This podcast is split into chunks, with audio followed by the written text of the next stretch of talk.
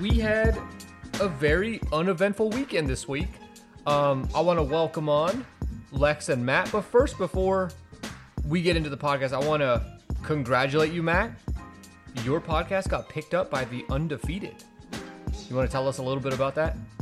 Oh, nah, nah, nah, nah. I'm not, I'm not ready to speak on that now. But before we start the podcast, I just want to say the views expressed by me and Lex are the views of me and Lex only. Any foul language or spicy takes, please do not hold the Sunday puncher accountable. Now let's go. Anything for you to say, mm-hmm. Lex? Let's turn up. Let's any, get it. Any disclaimers? You guys don't usually do this, so I don't know if you guys have been conspiring behind the scenes without me and are planning. Nah, nah, nah. Nothing like that. It's just uh, that little redhead little chump was fighting this weekend. So I know you're kicking off the show with him, so we're gonna have to talk about him. Oh, I'm- whoa, whoa. Canelo is not fighting this weekend. So I don't know who or what redhead you were talking about. This is the Sunday Puncher podcast. My name is Angelo. I am the host. These are my guests, Matt and Lex, but you've probably figured that out. So now that we know that we can disregard their opinions and that theirs are their own, we can get into Chris Colbert, who faced King Tug. Um, Sugsa Nyambayar is what they were calling him on the broadcast. King Tug went in there, gave a valiant performance, but came up short. Colbert got the unanimous decision victory over King Tug. Let's start it out here. What grade would you give Chris Colbert's performance? Let's start with you, Lex. Uh, solid B. A B. Solid B. I mean, like he, I think for most people, he probably went in there and did what you expected him to do. Um, I think every time we we see Chris Colbert over his last like four or five fights, he shows like a different wrinkle, and knowing that he has all these different abilities is pretty impressive. I mean, this fight he showed off a, a, a tremendous jab. At times, he pushed for a, what seemed like maybe a stoppage or maybe to press the the gas on King Tug, but King Tug showed to be tough. So, um, I'd say a solid B. What about you, Matt? Do you agree with that? Does, was Chris Colbert's performance a B to you? He's a B, but I'm gonna give his performance an F. An F.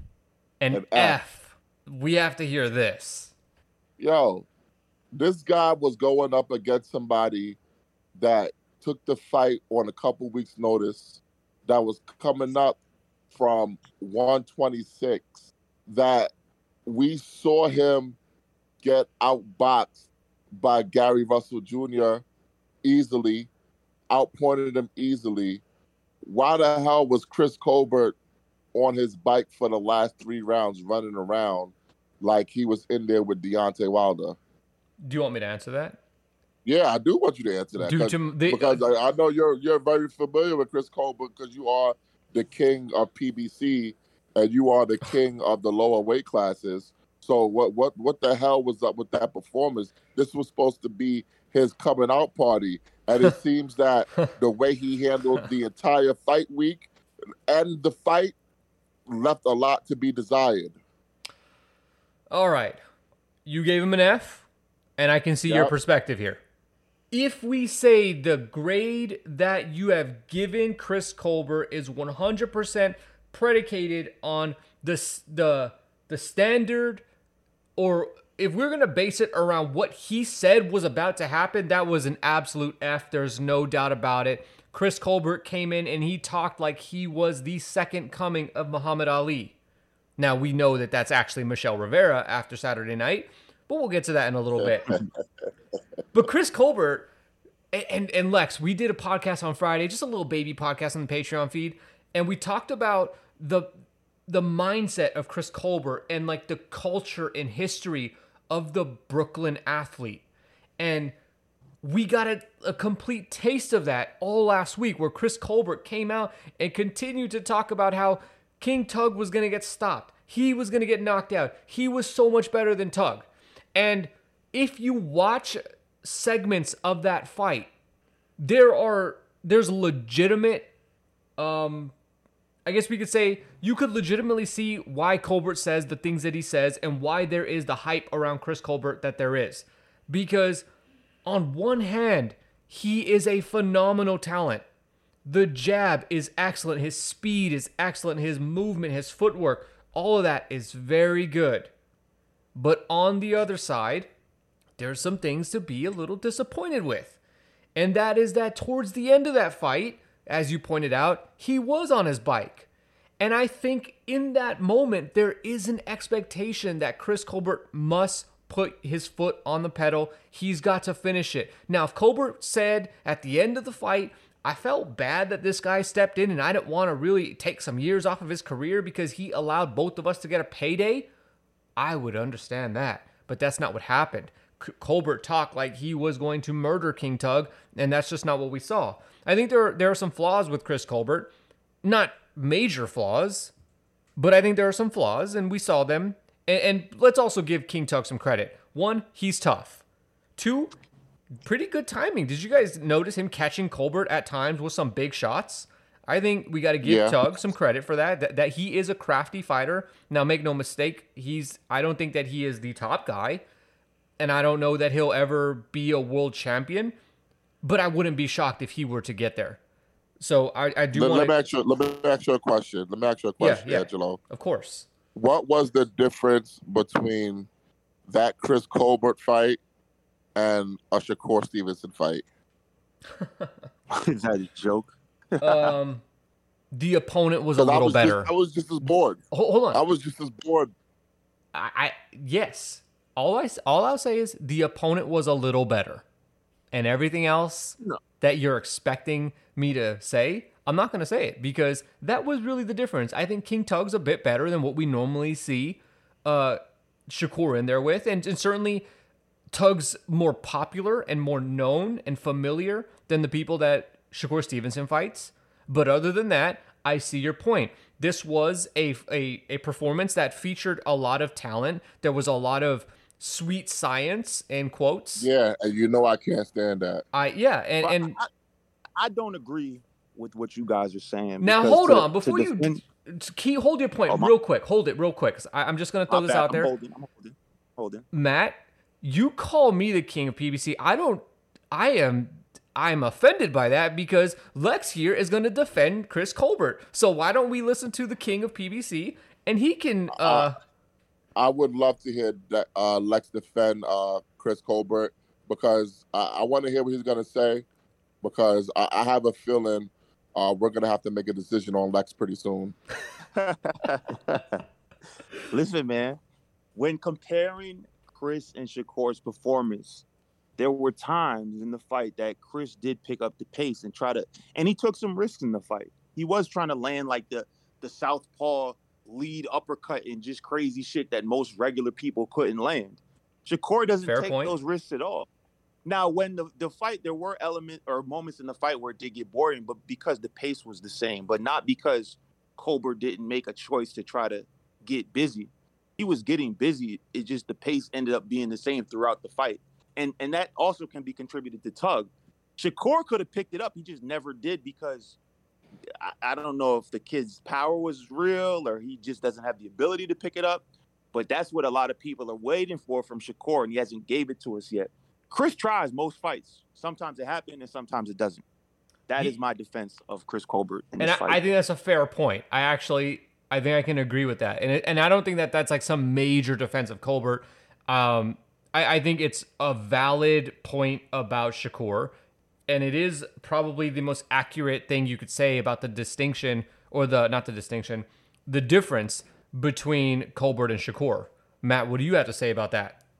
I think we're gonna have to review Lex's membership in the bomb squad. no, no, no. You can't, you can you can you can't do that to him. Lex I'm gonna talk to Tay and Art man. We're gonna oh, see no. if this guy deserves oh, no. No, wait. This is a, wait, wait, wait.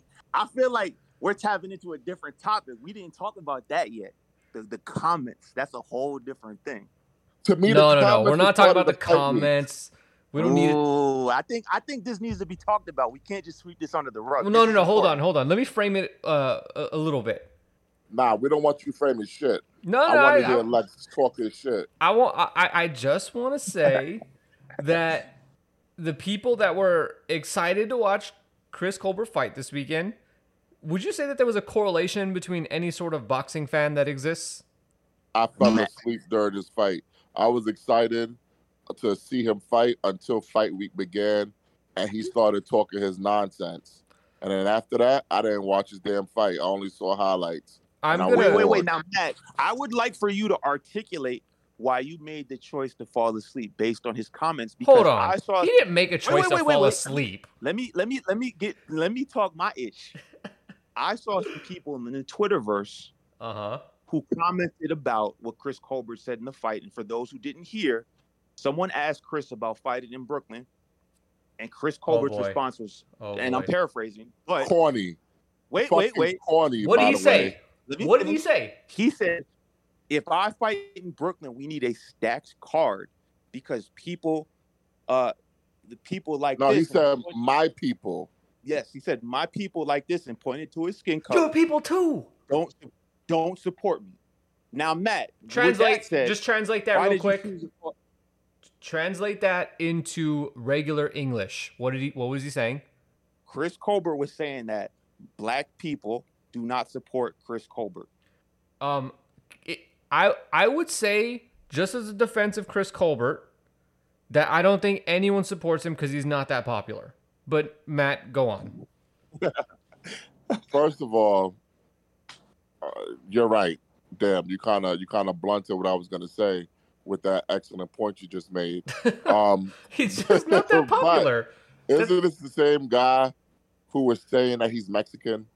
So I'm not sure when the black community ever came into play for for Chris Colbert, because if if you think about it, the the black boxing community, the black boxing community that actually buys tickets and buys pay per views, because uh, the other side really don't. They support guys like Deontay Wilder, like Errol Spence Jr. And those are the two fighters that Chris Colbert has been trolling the most. So if you have black fight fans that actually support boxing, why would you go against a lot of the guys that are their favorite fighters? And that's that is why my initial thought when the the whole little controversy or whatever you want to call it about the video being taken down and if you have no clue what we're talking about, Colbert did an interview. He he, he wasn't very complimentary of Deontay Wilder, picked Fury to beat him, which is not a problem. Chris Colbert just kind of made it very personal in his criticism of Deontay Wilder. That was a little Wait, wait. for. Let me now let me add in because there might be people who didn't hear the video because it's down now. And Wilder's team today spoke about this. They said that it's fine when people pick Fury because that's the nature of the game. Some people are going to think Fury's better. Some people are going to think Wilder's better, and that's okay. Right. But when you get personal, there's a problem. In the video, if you didn't hear it, Chris Colbert was saying Wilder's a sucker. He's acting like a sucker. He may have thrown in a couple. He's acting like a bitch, making excuses. Like, what did they put in his water? Was it Hennessy? Come on, like you can't cheat. Blah blah blah. blah. And and that is a big attack on Deontay Wilder's character, and that is not okay. So, but the thing is here, um, Colbert said all those things, and like the problem I have, I, I had with it, and and what I thought was like, okay, the video got taken down. Colbert said some things that I I really think, even if he agreed with every single thing that he said and he meant it, he has to think this is a business. And, and Lex, I think you disagreed with this, um, but that it wasn't best for business if he left that up because that is not the statement you want to make because the intersection of fans that would potentially support you and currently support Deontay Wilder is like pretty large and you don't want to piss off a, a subsection of fans that could potentially you know make you into a big star and I thought that it was probably going to be Colbert's team that would ask that video to get taken down because it was probably like some some things that Colbert says that he probably wishes that he didn't do it in such a public fashion. Lex, I think you disagreed with me and said that Colbert 100% doesn't care, but I do think now that we know that Colbert's team did take it down that I was right. Well, no, my my point was that Chris Colbert doesn't care. Now Colbert's team, coach, manager, whatever, that's a whole different convo. But and and this is what we talked about on the Brooklyn thing. Like, and Matt, you're like you know better than most what a Brooklyn competitor talks like. Chris Colbert does not care. I stand by that. If even they asked him after the fight and like, what about those comments? He's like, look, everyone has an opinion. I'm just keeping it real. Everyone has opinions, just like an asshole. That is the Brooklyn thing to say. Yeah, but so here's the thing, though. Here's the thing about that. When you talk about a Brooklyn competitor, Deontay Wilder and Chris Colbert are not in the same lane. If they were in the same lane, I could understand. If there was a chance that these two guys could meet down the line, I would understand. But these guys are about hundred pounds apart. They ain't never gonna meet. They not fighting for the same fan base. They they not in the same lane. So to me, for for him to attack Deontay Wilder the way he did, that wasn't the Brooklyn thing to do. That was just plain old hating. Oh, so you think he was just hating, and Lex thinks that this is uh, more of a competitive thing? Not no, no. I, a, wait, wait, wait, wait. What are they competing I, for? No, no. I, I let me. No, like as a competitor. I, don't. I don't mean that Chris and Wilder are comp- competing for anything. What I mean is Chris Colbert is a competitive individual. The same way Paulie Malignaggi was a competitive individual. These are professional boxers. They have to be competitive. And and me with my basketball background, a lot of times you play kids from Brooklyn, they got a lot of mouth. And, yeah, because you, you and, and what did you just say? When you play kids from Brooklyn, that means that they were competing against you, meaning you were in their same lane. Deontay Wilder is not competing against Chris Colbert, or maybe in Chris Colbert's hating ass mind, he is competing against guys like Deontay Wilder because Deontay Wilder is the most bankable superstar that PBC has. Hmm. I just I wonder um, if maybe Colbert thought that this was a play to somehow like make himself stand out. To oh, distance him. out. Well, I mean, it seems like that's kind of like what he does. Like you look at his his hair, just his, like the ridiculous colors. The dude is basically a walking like look at me sort of thing. And, and I, would like to throw out there like I've watched a lot. Like this week, I made the specific. Like I went out and watched a bunch of Chris Colbert interviews from the last four years. He's he more than most fighters. He understands the business really well, and I think in understanding the business, he tried he tries to make a, himself a lightning rod for attention. I mean, look at his hair every fight. He does a different color. He does different uh, outfits. He did the football outfit. He did the jail outfit.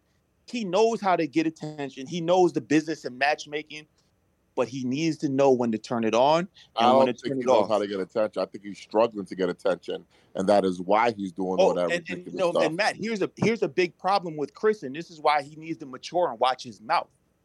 He's directly behind Tank and directly behind Shakur. He's been behind Shakur his whole life as an amateur and as a pro, and Tank is overshadowing a lot of these young kids.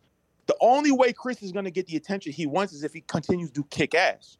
All the antics, interviews, hairstyles, it's not really going to do it. He needs to fight.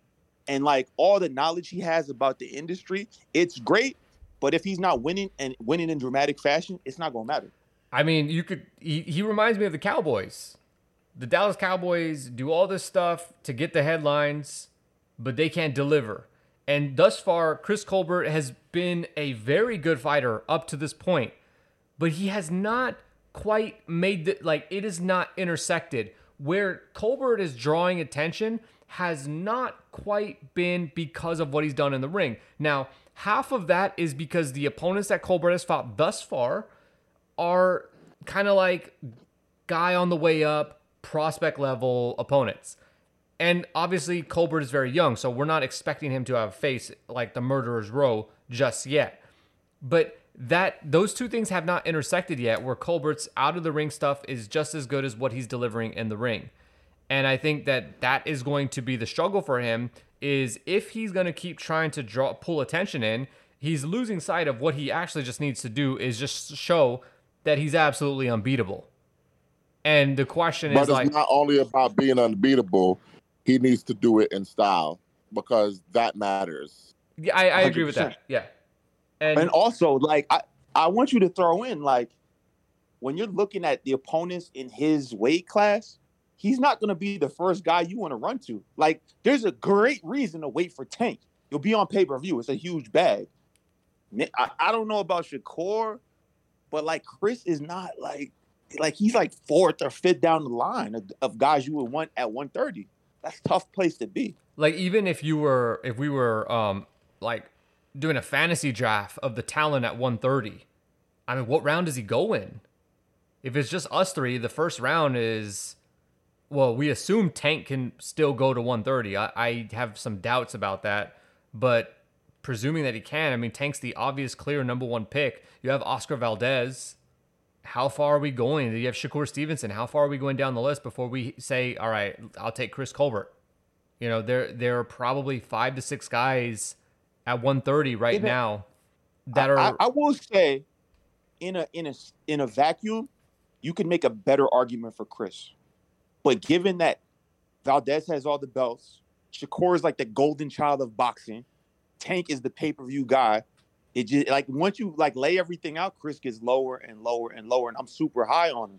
But like it's just you know you got to call it how you see it. No, he, he's he's got he's an incredible talent. There's no doubt about it. But there are, there are obvious there are gaps in his talent in his game. And now let's let's let's also just be fair. There are gaps in many fighters' games, and including the guys that you might put above him. But there's gaps there, and thus far he's not catching on in terms of like this is not a, a young tank on the rise. You know, I, I think where his popularity is at is kind of the the I guess you could say the trajectory of his star is not like rocketing upward. It's going up, but I don't necessarily think it's like this guy's can't miss at this point. Now, all of that could change, and I think that's the thing with Colbert that maybe I, I don't know a similar guy doesn't quite have going for him is that I could see the path forward for Colbert. He's got enough talent. I think he's got the I think he kind of understands like the showmanship of boxing and right now what he really needs is to refine it and like actually find his lane where he's not coming off as cringe. Can I can I make a, a unique parallel? You you may not agree with me. I'm, it's not perfect, but We'll it kind of reminds me of when Errol first like got on the scene, and Keith was there, Sean was there, Danny Garcia was there, and Floyd was there, and like Errol, it took Errol a while to like get that big fight, and once he got it, like he said, tables turn, but it took him a minute to get there. Um hmm. I think there uh I think Some similarities, not perfect, not perfect. Yeah, I could sit here all day and like kind of run through the examples of where he might sit. But I mean, where do you guys think he is in terms of like his development going forward? Where do we want to see him go next? Matt, you want to go first? I don't give a fuck about him. Uh, what about you, Lex? He is your I boy mean- after all. I, I, I like the the Martinez fight. I like that. That yeah, that's something that they were talking about. Xavier Martinez, those guys potentially fighting for Tank's old 130 pound title. I think that's a good fight, but I think it's a very like I I would be shocked if that's anything less than a nine to three victory for Colbert. Um, I, I some people like what they've seen from Xavier Martinez, and I think that there are flashes of something good there. But in terms of overall the package that he brings to the ring, I think he would be dinner for Colbert. I think we've seen enough from both of those guys to know that I think Colbert could potentially stop him. I don't think so, mate. Don't ever call me mate mate. again. Don't ever call me mate again. First of all. Second of all, why don't you think so? Yo, Colbert showed who he really was. Okay. This is a guy that is comfortable just being on his bike. He is Shakur Stevenson with bad opinions and colorful hair. That's basically what it is. Um, He's a better combination We- we puncher than gave- no, no. Stevenson. we we gave him so much credit for his performance against Arboleda, But lest we forget that he was just being booed out of the building a fight before that.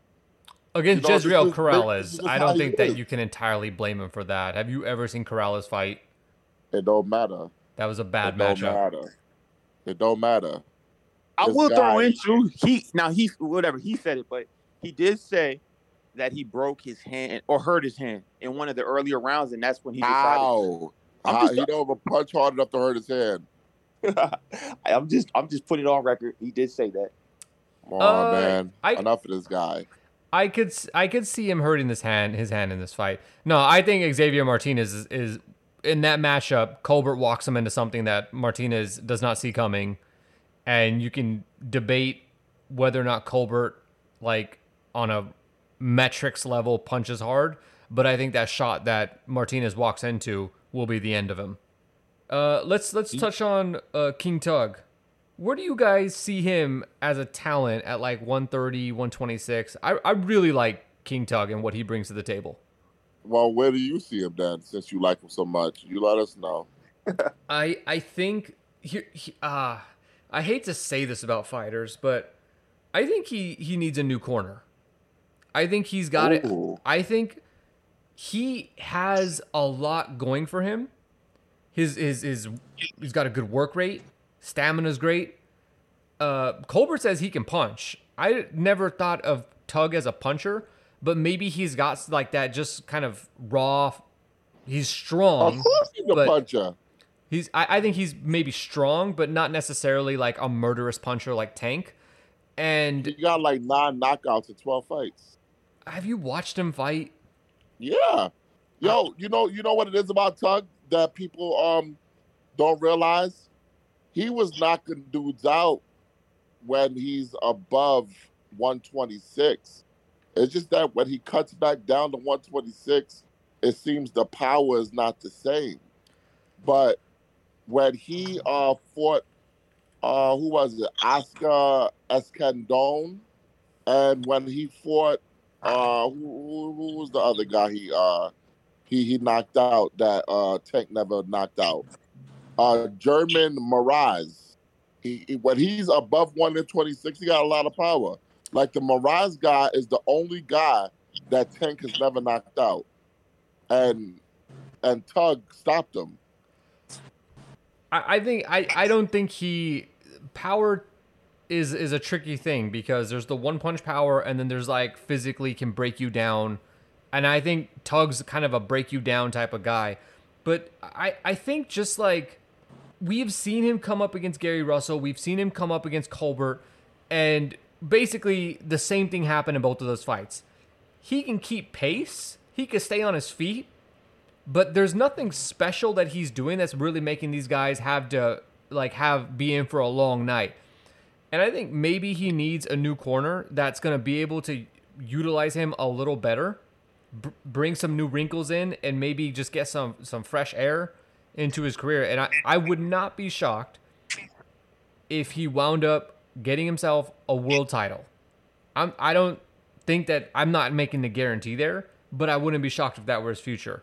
So I I would like to see him maybe take two to three fights as like kind of you got to get right like you're the opener on a card before getting back in there with the top dog. But I like that move for him because I think Tug does a lot of things really well, but there's just something missing. We we need a, a secret sauce here. Well, throw out throw out some names that that you would like to see to see him matched up with. some names. I'd have to go down the list of like featherweights and, and super featherweights. Um, All right, let, let me help you out. Let me help you out. Let's start at super featherweight. What about somebody like O'Shaquie Foster? I think that's a fight that you wait a little bit. If you're gonna get a new camp, um, you take one or two easier fights, and then I think I think he'd probably beat Foster.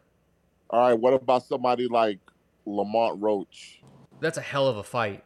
That's just a good fight to make. I don't know. I I, I think Tug probably outpoints him, but that is a good fight.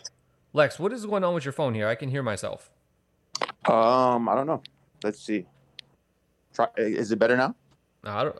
Yeah, it's better. What the hell is Lex doing over there? Um, but I, I think those would be good fights for him. Like, don't put him in with Jezreel Corrales. Uh, that's not a good fight. But I, I mean, look, overall, I, I like King Tug. I want to keep seeing him on TV. He hasn't turned in a bad performance, I think, even though he's come up short twice. I don't think you can necessarily say, "Oh, he this guy didn't come to win" or anything like that. I think that this, this dude's he's an endearing fighter, is I guess the way to put it. Let's move yeah, on. I think I think they should see if he could fight somebody like Ruben Villa or Eduardo Ramirez. Ramirez and Tug would like potentially be a fight of the year contender. I believe it. Uh, all right, let's move on to the undercard. Muhammad Ali, I mean, sorry, Michel Rivera scored a sensational knockout over John Fernandez. Uh, were you impressed with what Rivera did in the fight? Matt, Nah. you got it. Nah, No. nah. Why weren't you No, impressed? because because this guy, first of all, he got knocked down. First of all, that's that's number one. Th- This is a guy who people claimed that was good. He was going to fight Adrian Broner, but the Broner camp said no, and the fight was supposedly going to be at welterweight. How the hell was he going to deal with welterweight power when he's getting his ass knocked down by a lightweight John Hernandez? First of all, Rivera's team turned down the Broner fight. Broner's oh, team Oh, didn't well, because Rivera well, didn't want to fight at welterweight. Say that again. They Rivera's team turned the fight down because they didn't want to fight at welterweight. Well, they did uh, in the fight before this one. They fought um races at, at one. What was it? One forty four, something like that. Uh, I think there's forty six. I think there's levels to uh to that, and they weren't they they didn't want to face an Adrian Broner at welterweight instead of a guy with like you know 15 pro fights. But I, I'm, Well- I'm you you guys actually were you, you that knockdown that he suffered wasn't that bad. I thought he slipped, to be honest. I like even though he did get clipped, like going down, he was to me he was out of position. He So they was kinda just It- it was around. I mean it was basically the perfect storm to create a knockdown for for Fernandez. I don't think Rivera was terribly hurt. I do think he was hurt a So why little was bit. he holding on? No, I, So I why do think he he was hurt on a little bit, hurt? but like th- there, I don't think he was in trouble there in, in terms of like getting stopped. But I, I definitely think he did feel that shot. It was just uh, the perfect storm that caused a knockdown uh, in, in that moment. But I, I, you weren't impressed with the way he was able to adjust.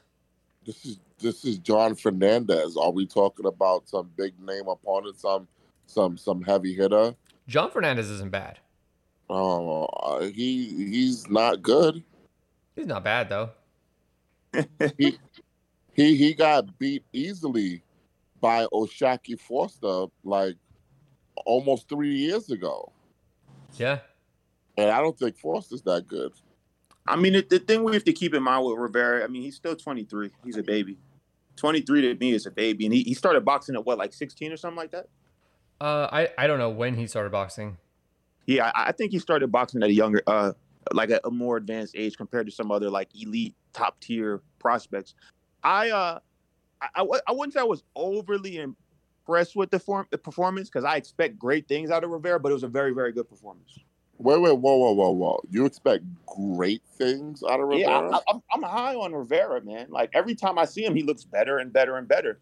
He, he's his resume is like one of those like underrated, sneaky good resumes.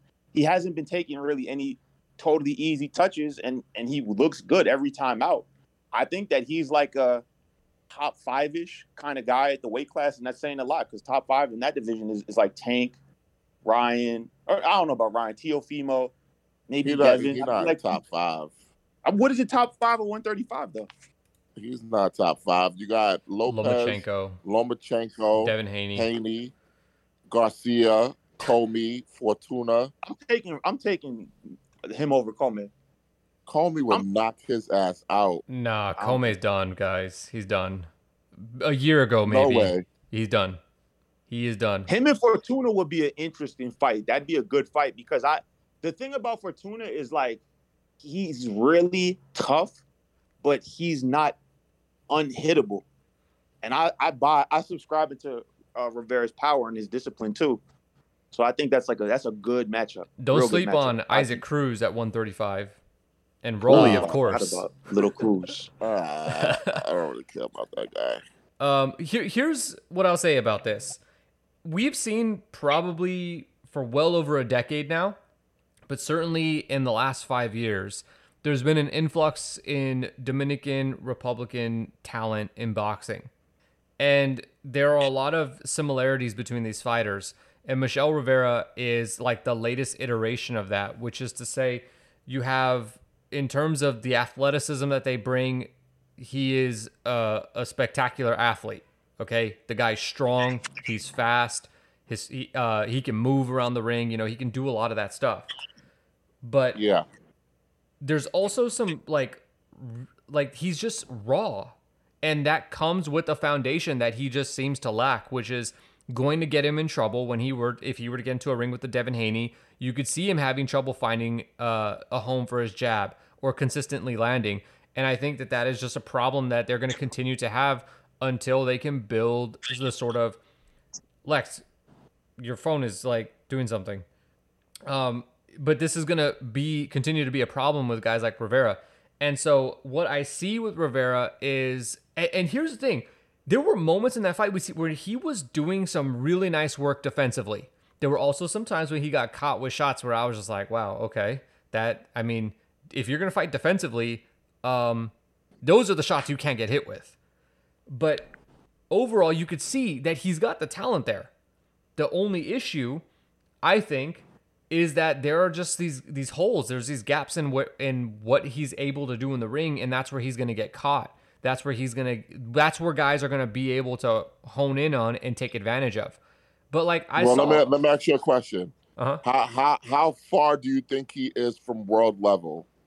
from world level, potentially Yeah. two fights maybe. I think he's close enough to be at the, like let's let's be real here. World level just means you are like you as as like the person who's answering this, you look at that and say, yeah, he belongs in the ring with that guy. And I think two or three fights, and I can say, okay, Rivera's done what he's got to do. He's got the wins. He belongs in the ring with a Lomachenko or a Devin Haney. That's not to say that you expect him to win, but does he belong in the ring? Yeah, I, I think that he could be two or three fights away. But here's another thing that I want to I want to throw out there. Rivera could have had a much easier time on Saturday night, but I think he fights in a way to please himself, and Colbert does the same thing. They fight in a way that want that is to impress how they think they're supposed to fight, and Riv- in Colbert's case, it just wound up not being very interesting to watch. But in Rivera's case, that's where it looked like he was doing some of his his worst work because he's moving around and trying to fight like Muhammad Ali. And in, there were moments where it looked good, but there were also moments where he was getting hit with like really basic stuff that he should not have been getting hit with. And the thing is, I think he has really good defensive instincts. When they were in exchanges, he was able to avoid getting sh- hit with shots, and he didn't have to do anything fancy. There was just that was the natural defense that he that he's already had drilled into him. So I think it's up to Herman Caicedo to like let him know like that you can't do the the the the the, the cute stuff in there because that's just not your your natural way of fighting and it's just going to get you into trouble when you're trying to do something instead of just doing what's natural. So I'm not I'm So not it's down on it's him at not all. Time for him to change trainers. No, I, I think and no, I think Herman did a really good job. Like you, you in the fight, he like kind of yelled at him, and Rivera came out, changed things up, and I think a round or two later he got the knockout. So this is a case of I think he's with the right guy, and that guy is able to get through to him. I think the the next step would be to just phase that out, or well, let him get it out of his system, maybe one more fight, and then just completely phase it out. I'd you- like to throw in that I uh, I saw on Twitter. I forgot who wrote this, but that um Rivera was in and out of camp because his wife just had a, a baby. I think a baby boy, so he didn't have the most. Oh You know. come on! I'm, I'm just putting it out there. It matters. Like if you only have eight weeks to pre- prepare for a fight, I think that's a you know important element to take consideration of. So Well, I will say this John then. I'll say this then. at, at a minimum, he was in fantastic shape and he made weight, which is more than a lot of fighters can say when they're coming in here using all these things or not even saying anything about why it is that they were unable to make 135 or whatever. Uh, Rivera came in, made weight, looked great. The stamina was good, so it must not have had the biggest effect on him that it at least it could have. Uh, if you were to rate him as a prospect, how many stars are you giving him? Uh, so fucking restaurant. It's, it's like we're rating like the you know quarterbacks. All right, I'd say he's three stars. Damn, not even getting offered a scholarship with that. Yeah, he's all right, but he's not real. Lex,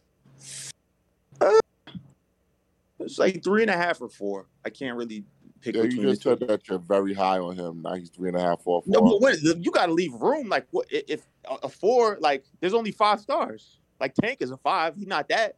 Tank ain't a prospect. He want to know Even as, a prospect. Tank was a five though. Jaron Boots Ennis is a five. So what? Like, I I can't put him five. I can't put him four and a half. He's not close to Boots. Is he close to That's Sebastian Fundora? yeah, Yeah, yeah, for sure. I think so. Hell no. I think so. Yo, Cole oh boy, door crazy. oh boy. I can't wait till we see that one play out. No, Fundora's like a four, four and a half. Like Fundora's the guy that Fundora's the five star prospect. no, he's the guy that he's gonna get offers. That's too late. He can't ain't- just give out a five. Like, like what is Boots then? A six out of five? Fundora's like you, you gotta the say five. he he's Like, like is a five. Boots is like the the Ohio State quarterback like prospect. Fundora's like Ohio State quarterbacks suck, dude. all right, whatever. but he's going to like a top school. He's going to Florida State. He's going to something like that. Um, I would say Fundora's like probably early commit to UCLA. Still gonna play on TV. Still gonna play on You're TV. disrespectful. Oh wow! Did you think that Fundora was gonna be what he is a year ago or two years ago? Yes. This no. This is a guy that has improved a lot. Check my timeline. I will check your timeline because you're lying right now. Check my timeline. You, you, you. First of all, you probably weren't watching Fundora when he was fighting on those FS1 undercars, go, going to war with journeymen. Check my timeline. Me and Boxrec Gray have been driving the Fundora bandwagon for God knows how long. Shout out to Boxrec Gray, who has his own podcast. Make sure you guys uh, listen to it, subscribe to it, leave him a five star review. Boxrec Gray is a Ah, cool guy. he, he only records like once every couple months. That's good. That's more time you can listen to our podcast, and then every so often you listen to Boxrec Gray. Can we can we do a Patreon on fi- rating prospects? Because like I want to like go all the way in on this, but I feel like it's all only only if we can the only way that we're doing this is you me and matt and we gotta you gotta have your comp who is the I'm comp ready. and don't be coming at me we'll with like that. no no no this is like a this is jalen suggs no no no they gotta be already in the league now Yeah, but we don't we don't wanna we don't we don't wanna do this with you because you full of shit, Angelo. no no You no know- you're lying right no, now I gotta take You're you lying. task. No, I listened to you a few podcasts ago. sure and you were supposed to give me all these fantasy matchups about celebrity fights, and you never followed through with it. I was looking Wait, wait, hold on. that. That's supposed to be me and Lex. And I forgot. All right, I do a lot of podcasts. never followed through with it, man. I do a lot. Look, we can add it to the. We can schedule it right now. Me No, and Lex. no, no, no, no, no. That was your thing. I just wanted to hear it. Hold As on. Listener, I was just. I wanted to I was throwing something you guys out. would come up with. Wait, didn't we come up with a lot though?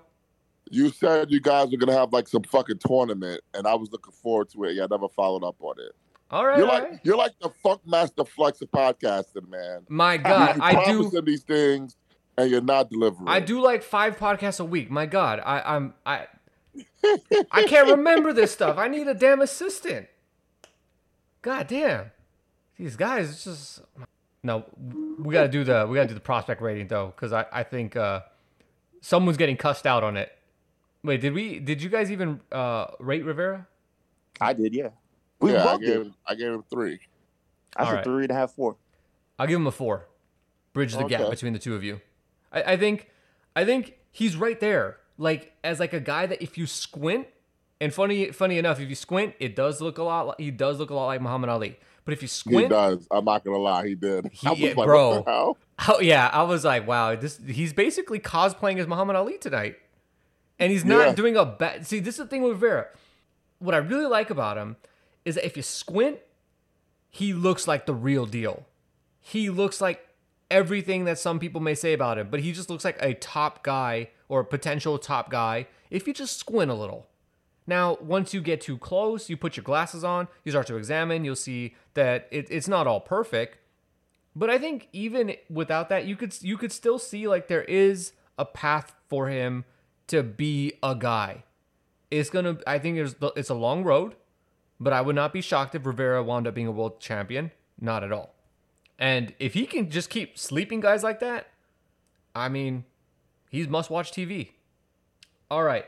Unfortunately, we didn't get the Richardson Hitchens and Darwin Price fight, so that'll be uh, another day where we talk about Hitchens getting upset.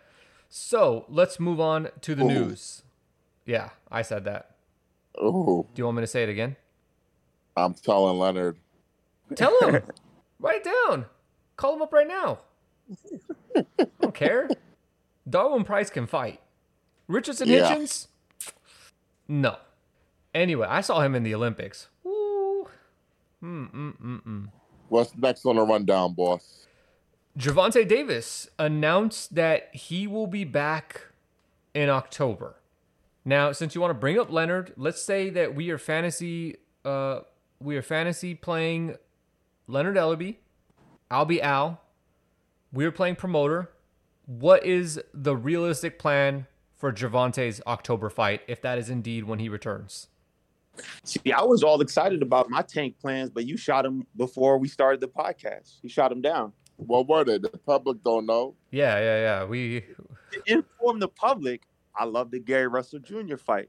it's not happening. But Oh yeah, yeah. Shoot that shit down again. I forgot about that. All right. There's absolutely 0% chance that Gervonta Davis is going to fight Mr. Gary Russell Jr. next. No shot. That is my take. I agree.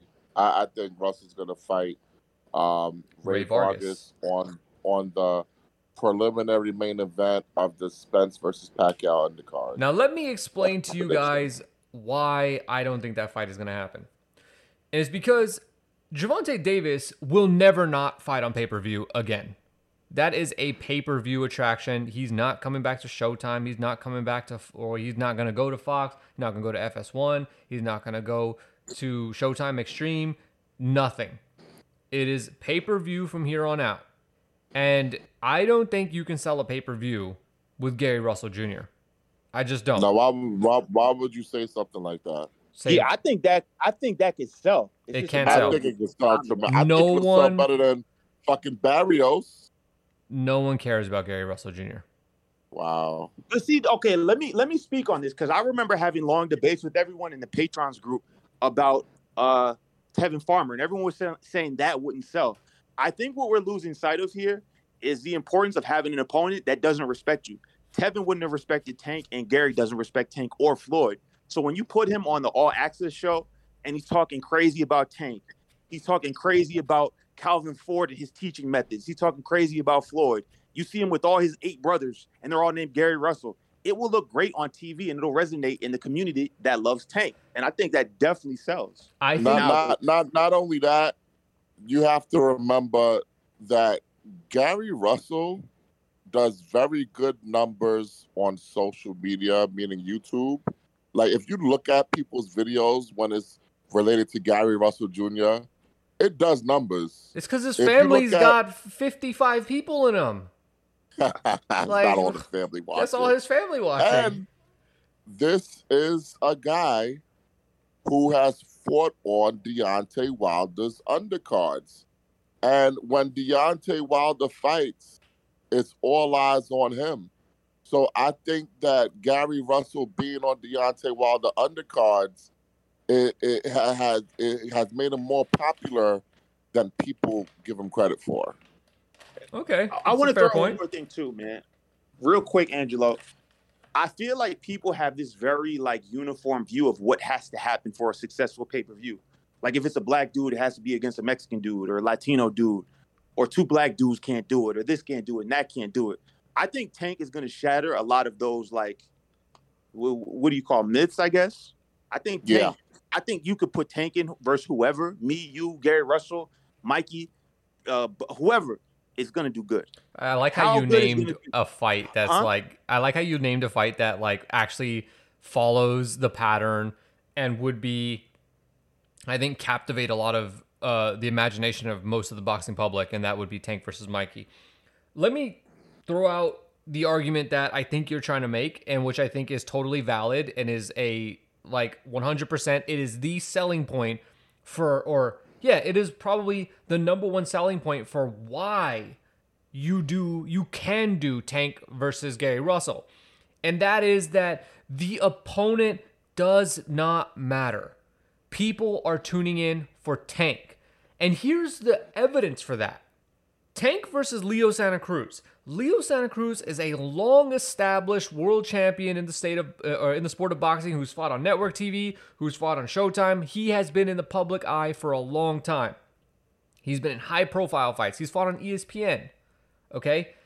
Somehow, some way, if we are to believe the reporting, but also we could just believe Stephen Espinoza, who said all by all metrics, the numbers are up for Tank versus Barrios. Any way you slice it, it is the numbers have grown which leads me to believe that if we looked on paper, is Mario Barrios more popular than Leo Santa Cruz? I would say, and I think you two would agree, absolutely not. Leo is a star in boxing, and Mario Barrios, for the most part, is unknown. But the numbers seem to go up, and the common denominator there is Gervonta Davis. And I think if you just give us like our, you know, put your finger in the air and see which way is the wind blowing sort of thing, if we just look at Tank's popularity, it is on the rise.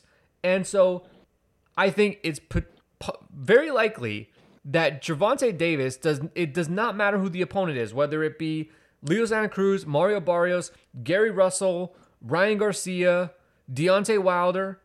It don't matter who it is. Tank is drawing in a fan base that is loyal to him and maybe they are exclusive to him. And so that is why if you want to do Gary Russell, it can like you know what your baseline is. And everything after that is like you're playing for what more could you do in addition to the baseline. And if you think, well, Gary Russell probably increases the baseline, then that is a fight that probably makes sense. I just don't see it happening from like a. I, I don't know that that's the the direction. It doesn't make sense. Saying I, I think Gary Russell has other options, and obviously I know that he would love to fight Tank, but like he's also the the longest reigning champion in boxing at 126. I think that probably means something to him. I think he'd probably want to beat Rey Vargas. And uh and if anything, maybe it makes more sense for PBC to perhaps catapult Chris Colbert and put him in with Gary Russell rather than putting Tank because I don't think Tank needs either of those guys at this point. Yeah, whatever. I, I, I I think you're underselling what a Tank versus Gary Russell fight would do on pay per view. Also, for the listeners too, that's a that's a a, rivalry, a state right, oh not state rivalry, but it's a DMV rivalry. Like I don't think a lot of people understand that, but like for any like uh, Duke versus, it'll be like a Duke versus North Carolina thing. Like the DMV, Baltimore, these people compete amongst one another, whether it be basketball, rap music, fashion. So to have that profile on the highest stage possible, like that'll get, I think that'll resonate amongst Tank fans. They'll understand it and they'll really buy into it. Okay, so who's Duke and who's North Carolina? I don't know D- the DMV that well, but but to be honest, I mean, I think Kevin Durant, Michael Beasley, Nolan Smith, as far as basketball goes, they're from like the same same like township or something like that. I think it's Baltimore, but I'm not 100% sure. Or no, maybe it's DC. I don't know. Either way, that's the first time anybody's great, ever great said those three players in the same sentence. I mean, listen, one went to Duke, and the other two were one and done, uh, college to NBA, and and they were both like top three picks. It's pretty amazing. All the, the Showtime did the documentary, something in the water. Just saying. Shout out to Espinoza. Um, I, I think so. Realistically, if you know you had to bet money Who do you think Tank fights in October? Ryan Garcia. Wow, bold, Lex. I'm not picking. I'm, I'm against Ryan. I don't. I, my my chips are not on Ryan. Just because Wow. I don't think I don't think it'll happen that soon. Could be wrong, but So who do you pick? I'm picking Gary. Oh I'm- my That's I'm god! not ready- I'm- No, no, I'm about to say I'm ready to be wrong because it probably won't happen. I just have no idea who else it could be. Uh, that's pretty funny. After all that, he he goes Gary. no, because who else could it be? Like Angelo. Who else? Ryan Garcia. Okay, no, but okay. Besides them two, who else? Um, I could see Ryan Garcia happening. The only question would be, will Golden Boy be involved somehow? That's the question. Of course.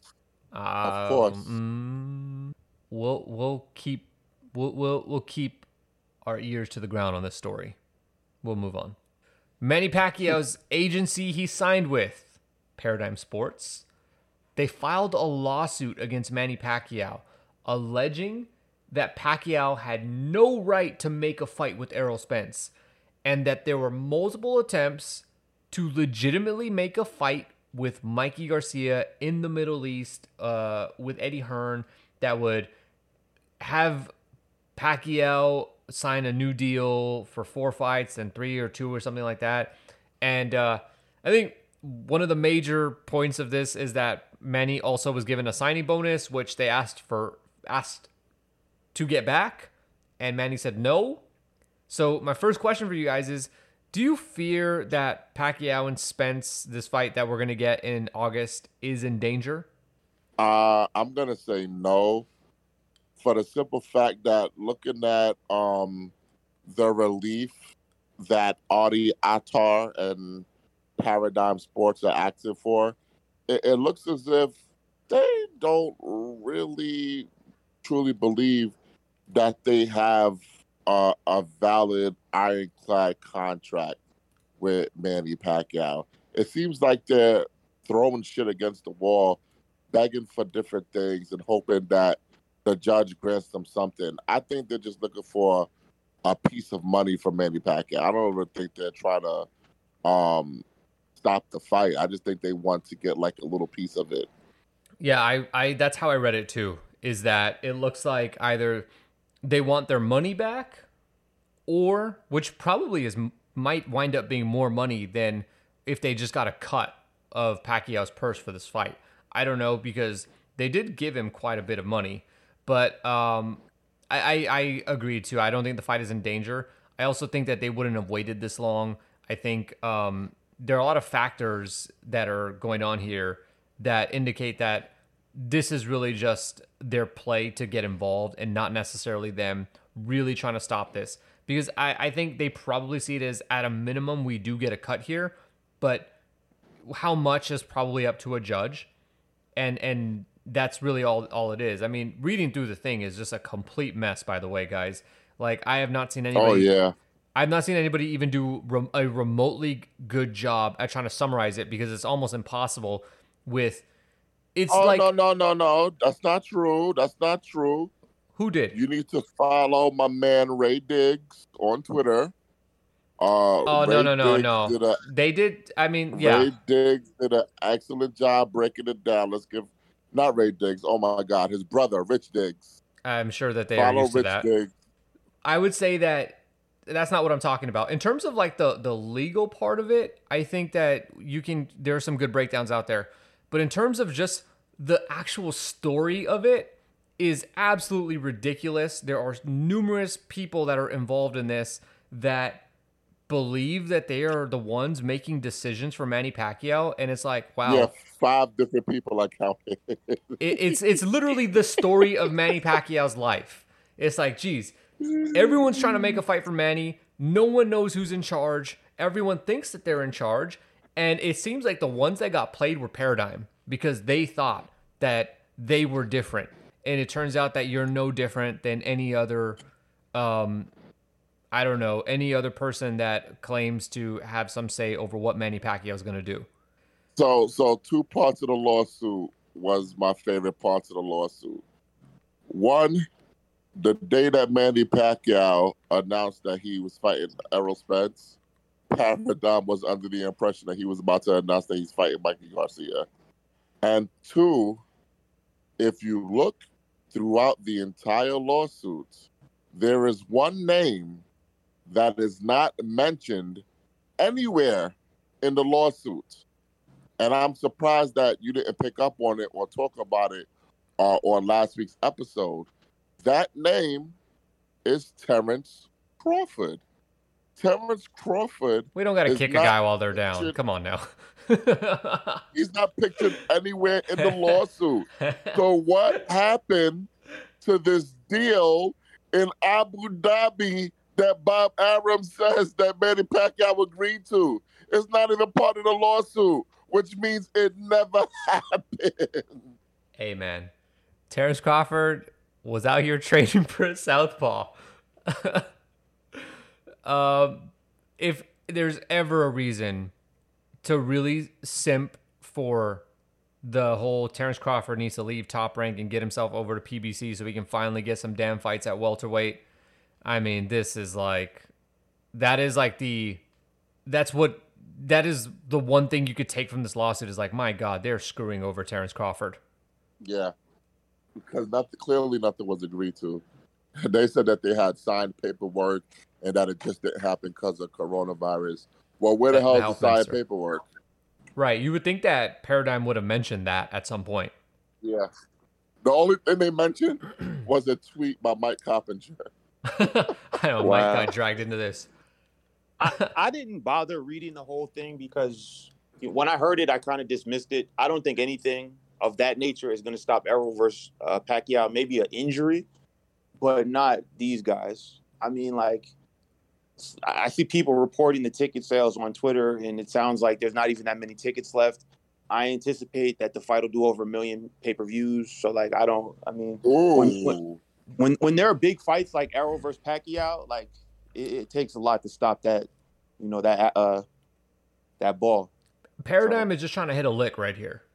They're like, we got to get something out of this because we thought we had Pacquiao. By the way, Pacquiao tried to get out of this paradigm agreement, and they kept signing like these addendums to the co- the original contract, which potentially did or didn't give uh, Pacquiao freedom to fight whoever he wanted.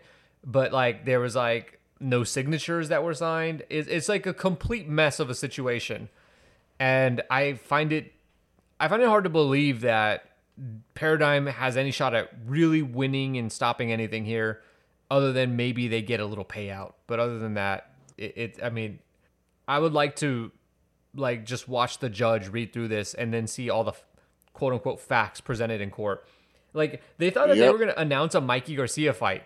It, they were shocked when Pacquiao announced that he was going to fight Spence. They thought he was going to announce the deal to fight Mikey Garcia, and they believed that there was an agreement. But like, there was never any contract signed. How do you believe a fight is going to happen if you don't have contracts? My God. These people. The funniest wow. part to me is like thinking about all the times that Mikey Garcia was like, "Oh, we got the Pacquiao fight. It's done. It's done. It's done." That shit wasn't done, man. they oh say you, you, want to. There's well, that's way not, to... that's not the um, that's not the only legal proceedings that Pacquiao has found himself in. Um, this one was brought up by him and his team uh, Manny Pacquiao is attempting to get the WBA to reinstate him as the welterweight super champion. Now, do you believe that this is going to happen? And, and should they uh, reinstate him as a, as the super champion? I think they should. Of course, it's going to happen. I, like I, one thing I don't like about boxing is I feel like we don't tell these stories properly. This is the last of the Mohicans. Pacquiao is the last one left from the Oscar De La Hoya, Floyd of that time. Everybody's going to want to be in on it. So of course they're going to make Pacquiao the champ again. There's no doubt in my mind. Yeah, but but you're saying it as if he doesn't deserve to get his belt back. Is that what no, you're no, no. implying? It's, it's Pacquiao. Of course he deserves, but but like even the fact that people are like, questioning whether or not like he's definitely getting it. I, it's, it's Pat. This is a legend. He deserves it. He's that dude. I love you guys too. So shout to you guys. I kind of feel bad that he's caught up in this, but it's Pacquiao. You know, he'll understand. I don't, and I don't. I don't care whatsoever. Can we just retrace what's happened here. Manny Pacquiao won the regular, you know, the one that we don't recognize because Tank has it. He, that was the championship t- title that he held. He got from beating Lucas Matthysse, who I believe got that from beating Tewa Kiram, who took a dive maybe in the first round. Okay, you know, blind Lucas Matthysse, uh, who wound up getting stopped by Manny Pacquiao. That's the title that he held. Then he fights Keith Thurman and beats Keith Thurman to get that title. Now, he's the super champion without question. Pacquiao's inactivity, I think, could 100% be explained away by the pandemic. What did Ugas do to earn the WBA title, the welterweight title? Can somebody tell? Like, oh, oh, did he did he beat did he beat Abel Ramos? Was that what Yeah. it was? He beat Abel Ramos. That to me is not a real world title fight. Like in terms of like So what? Who cares what you well, think hold on, about hold that? on. I'm, I'm, I'm getting somewhere here. I'm getting somewhere title. here. I'm getting somewhere here. It's Abel Ramos. Okay? Now, that was a vacant WBA title, the regular kind, not the super one, the regular one. They upgraded him to Yes, it was super. vacant because Pacquiao. Uh, oh, okay. They upgraded this guy because Pacquiao was inactive and, and, and he was going to be back in action or whatever. Now, that's all cool. But the point I, I want to make is that the WBA just makes this up and they, they have no problem creating super titles and all this stuff. Just have them both be super champion. And I know some of you may be like, well, that's crazy. You can't have two. But they do. So who cares? The WBA got three champions at 147 pounds. You have Jamal James, you have uh Yordenis Ugas, you have Manny Pacquiao. They may even have another one that I don't even know about. And you know what? I think that's fine. Who cares? All right? Give it to Ugas, give it to Pacquiao, give it to Jamal James. Order order one of them to fight each other and then just move on. This is not a big deal. It's a WBA. No one should be stressing out over a WBA title. If you are, you're probably working for Ring Magazine, and that's fine. But like that's a waste of time. Reinstate Pacquiao as a super champion. Ugas, you're also the super champion. You guys gotta. Ugas has to fight the winner. Problem solved. Problem solved. Well, I, I don't think he, uh, that Pacquiao should have been stripped in the first place. I don't either. So don't strip him though. Just say we don't. We didn't strip him. We're just Yeah, uh, like actually no. They didn't strip Why him. They did they made him like the the champion recess, didn't they? yeah, Yeah. it yeah, emeritus. The question, why did they strip him, is my question. Because They he I- I claimed that they stripped out. him I for think they was inactivity. during the claim that they pandemic. stripped him for During the pandemic. Come on, come on, WBA. Yeah, but even without the pandemic, how can you strip someone for inactivity when you didn't order a mandatory for them to fight? I, I think there was more to it, man. I'm not gonna go down conspiracy lane because I know Angelo doesn't always love that. Oh, you think it was Al? You think it was Al? You think Al made I- that I- I, call? think, I think there was some, you know what I mean, things going on. I Oh, just say that. yeah. Here's- uh, here's a probably lot what of it was. Say that they think that Al had him stripped because uh, he wasn't going to fight Spence, so they were going to have Ugas fight Spence. But then Ugas tried to ask for 50-50 and priced himself out, and Pacquiao came back into the fold. So they said, "Fuck it, give Pacquiao the belt back." I don't think that's what happened. I think it's re- really simple. Errol's next fight was going to be against You don't think that, Mister PBC? Come Errol's on, next fight was going to be against the WBA champion. Whoever held the super title, that was who Errol was fighting, and the WBA was like, "We'll make it happen. Don't worry." If it's I- Ugas, it's that's, Ugas. that's close enough to my theory. Close. That's close enough. But but also remember that when Pacquiao got stripped, it was when it was like I think everybody thought that he was gonna fight McGregor.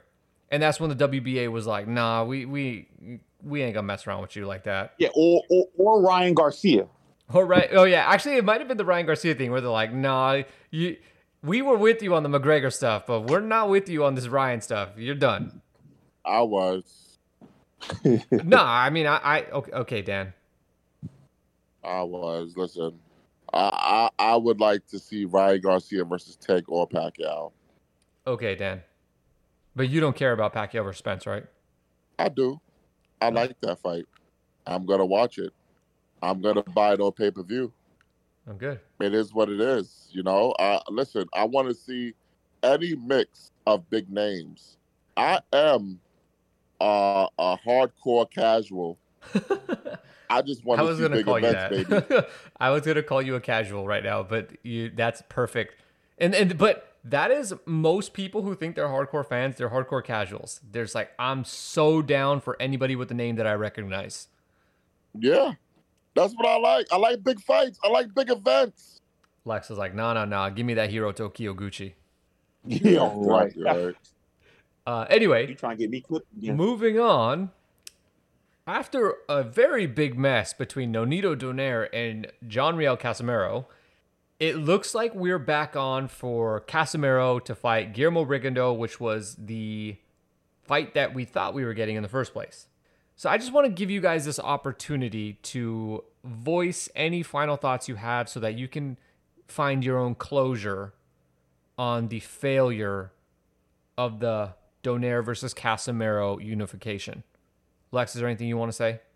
I mean, I'm just like the whole thing was really disappointing. It was whack. Like, this is boxing. This isn't a like place where like this social justice energy gets praise. You might get praise from a couple people out there, but those people aren't even like favored. You Donaire, you looked whack, bro. Rachel, you were doing too much. It, it, it- initially it seemed like a drug issue, but then that seemed to have gotten cleared up. Then they needed this big apology. It, it just got out of hand. It got ridiculous. No one cares. But I, I also think that there have may been there may have been some underlying things that the Donaire camp didn't mention. Should I get into it? Uh, this is sure. a podcast. Okay, let's let's do it. Okay. From and and I noticed this reading the comments on YouTube and at some moments during their little YouTube uh, of, of, of it was wisdom. Rachel and Donaire versus the silver voice guy. A lot of people were coming at Donaire's realness as a, a, a Filipino person. And I think they the Filipino people side with Casimero as like the go-to real Filipino. Casimero is with Pac-Man. Pac-Man never really co-signed Donaire to my knowledge. And and these are things like I saw on YouTube comments and stuff like that and it, it may be a case where Donaire didn't want to share the shine with the people's champ. And I, I, I don't think that's that outrageous. I don't know what you guys think, but I don't think that's outrageous at all. It reminds me a lot of the stuff that Oscar De La Hoya had to deal with, where, or and, and I think more recently Mikey Garcia, where some Mexican fans weren't didn't fully embrace him, like say the way they do Canelo, because it's like no no no, you're Mexican American, which is distinct from being Mexican. So I I can see I I can like you know, I can see that using the past like another example. Did you have more? I mean, I, I, that that was it. To be honest, like, just it, it you know, if that's a if that's a sensitive spot for Donaire, I could I could see why they didn't want this fight. And he not to say he's scared, but if he doesn't appreciate being looked at as like a fake Filipino, and I'm not calling him that because I don't know anything about Filipino culture. I'm just reading things. But if he didn't like that, I could definitely see why he didn't want to fight. I I, I, I still hope it happens. I hope they can figure it out because I think it's a dope fight. But that's just my take on it. Matt, you have any final thoughts on Um, this uh the failed fight? Uh, let me just preface this by saying once again, the views expressed by me are by me only. Please do not hold the Sunday Punch accountable for what I'm about to say. When have you ever heard of an apology being required as a condition of a fight to take place? Only because a woman is involved. And also, this is why you can't trust cucks and oh swingers. Oh my god. Okay. Because- oh my god. Because this woman, this woman has Nonito Donaire by the fucking balls. Like honestly, when I was watching their video together, it looked like a hostage video. I wanted to say, Nonito, blink if you need help. That that that that's really what I saw. I, honestly, I was disgusted. Even Rocky Balboa, when Mr. T said, "Why don't you come see what a real man is like?" Did Rocky Balboa say, "I need an apology before I can fight you"? when Ricardo Mayorga told Oscar De La Hoya all these sorts of foul things about his wife, did Oscar need an apology before he fought him? No, he did not. Why are the Donaires any more special? They're not. They are not. And, and I'm done with the Donaires. I'm done with Nonito. I'm done with Rachel. I don't ever want to see them again. And I hope, I hope, whatever move they try to make next, I hope Al Haymon blocks it just for them fucking up this event and basically embarrassing the PBC family. Because Tom Brown and Richard Schaefer worked hard to put this fight together at the request of Nonito Donaire. And then he turns around and shits on them just because his fucking wife got her feelings hurt. If you can't take the heat, stay in the kitchen. And, and, and I, I want to jump in so real quick. serious when I say that. My bad, man. I'm sorry, I cut you off, bro. My bad. Now you can jump in there. Uh, I just want to say, I thought what Nonito did was very unprofessional, man. Because, you know, coming off the uh, the Inoue fight, I don't know really where Donaire's popularity stood. You know, he took a tough loss. It was a good fight, but he wasn't really someone that people were excited about. Showtime gave him an amazing platform to like rocket himself back into the conversation. He had an amazing fight everybody was celebrating him. You know, he's the oldest guy to win a championship in that weight class, Hall of Fame career. He did it clean, this, that, and the third. And this is how you repay all the people you that helped you get back in the conversation. I thought that Un- was but it's not lame. him because he doesn't have any balls. It's the wife. It's the woman. It is the woman, and she needs. She is the new Jen Mosley. She needs to go. she needs to go. And, and I hope Angelo doesn't edit this out because I'm so serious. I, I'm so serious. Uh, I, like I'm so angry at this because because knucklehead Sean Gibbons treated Rachel Donaire the same way he treats any other man in boxing. Okay? To me, that is the ultimate sign of equality and respect. So don't try to weaponize your pronouns against us. Don't do that. I don't care if you're a woman. What LL Cool J said? Female rappers too. I don't give a fuck, boo. Any of y'all could get it. If you want to be seen as equal, if you want to be taken seriously as a business person in boxing, then don't try to weaponize your vagina to get a fight that you claim is going to be the biggest Filipino fight in history. Don't get that fight stopped. Over what? Six days? Six fucking days. The fight was announced on June 19th. Casimero turned in his paperwork June 25th. That is six days. Do not make it seem like Casimero was ducking drug testing because it's just not true. Six days does not mean you're, drug, you're ducking drug testing. And then this is coming from people that have a relationship with the biggest dope dealer in United States sports history, Victor Conte.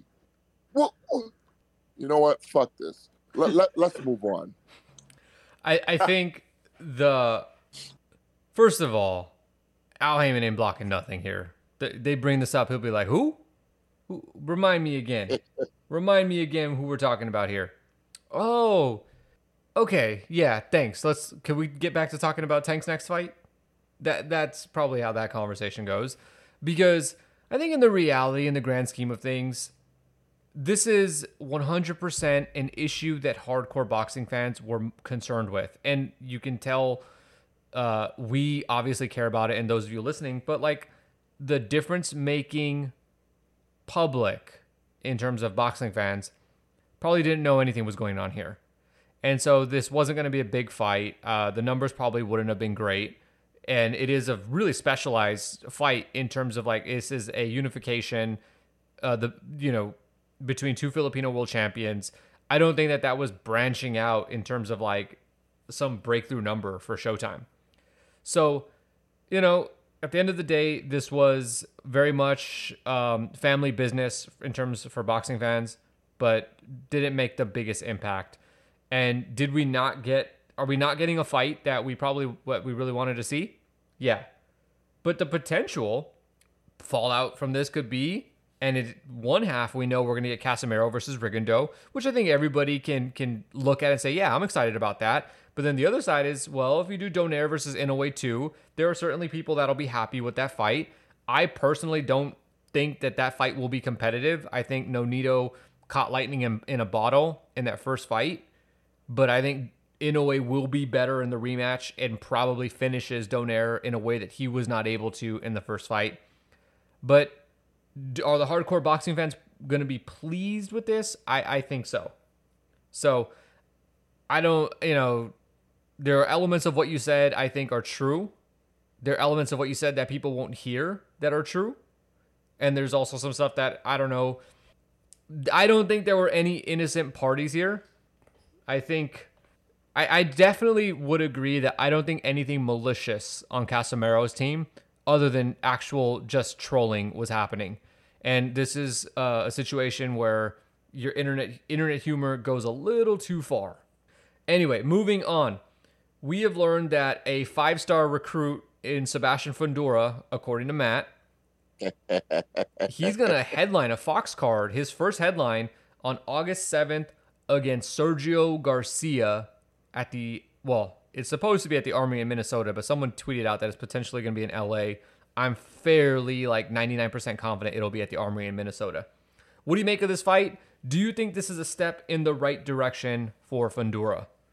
Matt, you want to go first since Fundora your boy? It's an excellent fight, first of all. It, it it stays in line with what Fundora has been doing. He he hasn't been able to secure the top guys but he's beaten the best of the rest. He he yeah. beat Nathaniel Gallimore. He beat Jorge Cota. Now he's gonna fight Sergio Garcia, who is an undefeated champion from Spain, who um well, I'm not gonna say is known by boxing fans, but by the hardcores, he's best known as the guy who uh beat the hell out of Ted Cheeseman um, on a matchroom card a couple years ago. He also beat Rabchenko, which is a decent victory. That might be a name that some hardcore fans know. And, and Sergio Garcia, to me, he is a an excellent boxer, and I think that this is going to be a great test for Sebastian Fundora, and I anticipate that he is going to continue his upward trajectory and eventually he's going to dethrone whoever is the WBC 154 pound champion. I don't know that Sergio Garcia is an excellent boxer. Um, he is. I would reserve that for somebody like, I don't know, Canelo. But is he pretty competent? Can he navigate his way around the ring. I think Garcia is a perfect step up for Fundora at this point. He's like the he's where where Garcia sits right now is probably could fight for a world title, but he's not done the what he needs to do to actually position himself for that's going to get forced. And so because he's fought mostly in Europe, I think exclusively in Europe, he's not in position to fight for a world title and that's like just sort of a logistical thing in terms of doing what the sanctioning bodies want you to do. So I think this is a really good fight for Fundora because realistically, I think him and Garcia are at the same point in their careers, which is one fight away from a world championship. And I think Garcia, well, I mean, it's so weird to like break down any fight in terms of how it plays out with Fundora because it's like, okay, this guy's never faced somebody that looks like Fundora. Fundora has definitely fought guys that look like him. And really, the question here is will the boxing skills of Sergio Garcia make any difference whatsoever? Because we know what Fundora brings to the ring. If he wants to pressure, there's not much you can really do to get away from him because his arms are so long. He's going to get himself into range pretty easily. So I'm looking forward to this one. I think it's probably thus far going to be the best main event that Fox has done all year. I think it's a step in the right direction. And I mean, we're going to see if Fundora really could fulfill what you say, which is that he's a five star recruit. Lex, anything for you? No, to, to be honest, I'm not too familiar with uh, Garcia, but I, I, do love Fundora, so I'm looking forward to it. I was kind of eyeing uh, Garcia's BoxRec for a second. Uh, I mean, you can't tell much from that, but I, I didn't see any wins that were like, okay, wow, like that catches my eyes. Like whether it was like a big KO or a big name that he beat, but um, I, I think like he Fundora's young too. He's he's only 23, I think, or 24. So to continue to get guys that are like undefeated, um, experienced, a bit older, show up to win. Those are the kinds of things that Fundora needs to continue to develop into a a five star fighter. So I like it. I like so it. I like Ted Cheeseman's not a big enough name for you? No, because he's awful. nah, man. All the, listen, don't get me started on the UK, man. I don't. I, I don't want to walk down that valley right now. T- Ted Cheeseman can't fight. That's the plain and the short and sweet of it. He can't fight. Yeah, but people thought he could fight until he fought Sergio Garcia, and he got the hell beat out of him. Who? Who's people? British was people. It? Well, okay. Well, no. They. They. You're, you're talking recognize- to me. You're British talking to me. anymore. And I'll tell you if somebody's good. Ted Cheeseman, no. Sergio Garcia, good little fighter. Ted Cheeseman, absolutely not. No, no, not not even close. Okay. Uh, all right. Then staying at 154, there's been some chirping going on that I saw that Kevin Cunningham potentially talking about a fight between Erickson Lubin and Danny Garcia. Whoa. What do you guys think about that? Lubin and Garcia. That would be a, a jump up in weight for Garcia. It'd be his third weight class. You know, he was a champion, a unified champion at 140. He was a champion at 147. Uh, coming off a loss to Errol Spence.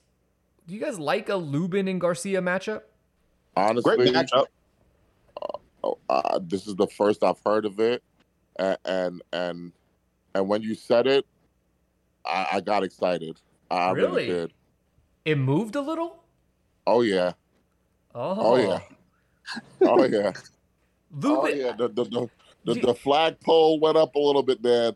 I'm telling you right now, that would be an excellent matchup, and I think that it would either be the end for Danny Garcia, or it would be a star-making fight for Eric Lubin.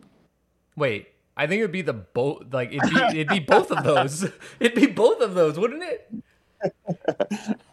Like if Lubin So no, he's starts basically his saying he's picking Erickson Lubin to win. No, no, but it sounds like uh okay, yeah, yeah. I, I well it would be both. Okay. I'm gonna say this.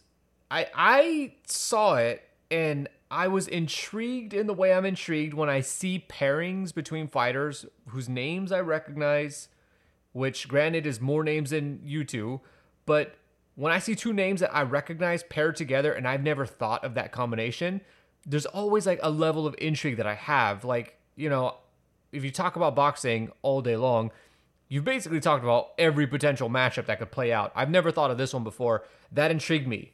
In terms of the fight, I actually, mm, I don't, I don't really care for it.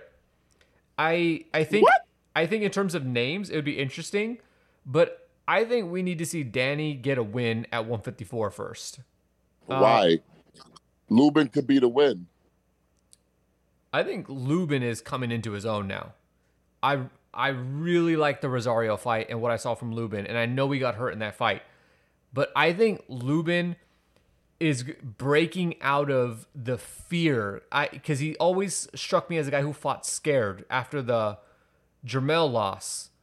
He struck me as a guy that fought scared of opening up and scared of doing anything that could potentially get himself knocked out and that's made him not very fun to watch and has limited what he can do offensively. in that fight with Rosario, I feel like Lubin broke out of his shell, and we are going to see uh like the best version of Lubin that we have not seen thus far, or no, we haven't seen since he was a prospect. That guy, I don't know that I want him to fight Danny Garcia next. I think I want him to get a win over a solid 154 pound fighter. But on the other hand, I totally see your point, and like the the promoter in me is like, this is perfect. This is the kind of fight that elevates Lubin and does what you say is the star making performance. And I think Danny Garcia is the type of style that potentially matches up as a sort of breakout win for Lubin. I also think it could be very Yeah, dangerous. but what happens if if if Danny Garcia hits him with that no look left hook? Now that's the thing. I also think that that potential is not only scary, but also the intrigue of the fight, and it's what you sell this fight on. Is that Lubin got hit with a shot by Jermell Charlo he did not see coming, and it was the end of him. If he's if, if you look at any of his opponents since then and then to Danny Garcia, this is the first guy that you think he can land one of those shots. My one thing with Lubin right now is I don't think that like I think you would have to stop him. I don't think if you like say Danny lands and doesn't stop him, I'm I'm taking Lubin. I don't I, I think Lubin is at the point where his skills are so good. And if he has a shaky chin, he's aware of that. So he's gonna be prepared to to grab, to move, to jab out of it, or whatever. I, I don't think Danny could just stop him with one big shot. So uh, I, I don't even think Angel says yes to that fight, honestly. Now, Whenever I think it- of Danny, I think of Angel. And Angel is one of the best matchmakers in the sport. Love him or hate him. And I don't Nah. think Angel would. Huh? keeping in with the theme that uh, Angelo was saying earlier, is Danny Garcia a guy that needs a new trainer? Nah, nah, nah. That, that that's one of those instances where it's possible somebody could be better on an X's and O's thing, but I think one, Danny Garcia ain't improving anymore. He is over 30. I think Danny is like, only look, 33. I'm I'm I'm already looking at riding off into the sunset. Da- uh, Danny's probably like, look, I made Al Haymon checks my whole career. I may not. I I don't need one more run. I need a couple more fights, and that's about it. Now, Do if you he, think Danny Garcia cares about getting in the Hall of Fame? no, He's in. He's in. I think he does. I, I I think he was also a unified champion at 140 pounds. That probably gets him in there. Um, He's definitely in. Has to be. but I, I think first and foremost is securing the bag, and I think Danny Garcia's done that. And if he can do it one or two more times, that's good enough for him. Now, naturally, I think he would want another r- run, but I don't think that's like holding him back. And then, but more importantly, I don't think he's just going to improve. I think we've seen what we need to see out of Danny Garcia. The only improvement that is going to happen is how to fight at a at a slower pace as an aging fighter. I don't really think that you need a new trainer for that. And then just pure and simple, the combination of Danny and his dad, like you just can't break that up. Like boxing needs that. So I don't see that ever changing. If Danny Garcia was like 27 or something, okay, maybe I'd, I'd entertain that conversation. But I just don't think like it's even worth it at this point. That's that's a good point. Uh, I did fumble what I was saying earlier. I do think Danny Garcia would beat Lubin. You know, the way I made it sound like I made it sound like I think Lubin's gonna win. I think Danny Garcia is gonna knock him out if that fight happens. You're kidding. No, I think listen, you you you claim that that Lubin is coming to his own and he's not fighting scared. Yep. I saw a scared little boy in that Rosario fight still. I It was Rosario who was a scared little does boy. Not trust their chin. He, I, doesn't, he doesn't trust their chin. Rosario doesn't trust his midsection. Yeah, well, that's different. I You legit know, think that's never mind. probably that's probably a nutritional issue because he grew up in DR, dirt poor, eating platano all his life. So he probably he doesn't have the nutrition of a top shelf athlete, and that's showing at the highest level. And I think that that's something Really? that we have to look is, at huh? with all these Dominican fighters. Hmm. I don't know about that, but I could see it. Man, you ain't no athlete like I'm an athlete, man. Come on, man. I've been an athlete all my life. Trust me, nutrition matters. I know. It I, matters, man. I- I know nutrition matters, but I don't know that that was You what was at play. You probably I don't think across in soccer. That was at play for Jason Rosario. Uh, But okay. I mean, the question I put down here, and I think you just kind of answered it. I, I put, do you think taking this fight, you know, Lubin taking on Danny Garcia, is more or less dangerous than any other 154 pounder that he could face in the meantime before he gets a shot at Jermell, who's the current WBC champion, but could be Castano at some point? No, no, no, no. The most dangerous fight he could take is Sebastian Fundora, because Fundora will fly his head off. Maybe. Um, I really want to see what happens when Fundora fights somebody who can jab. He's fought mostly guys who engage in the type of fight that he wants, and that is some excellent matchmaking from Sampson and team. But we have not seen somebody Fundora in there with somebody who can box.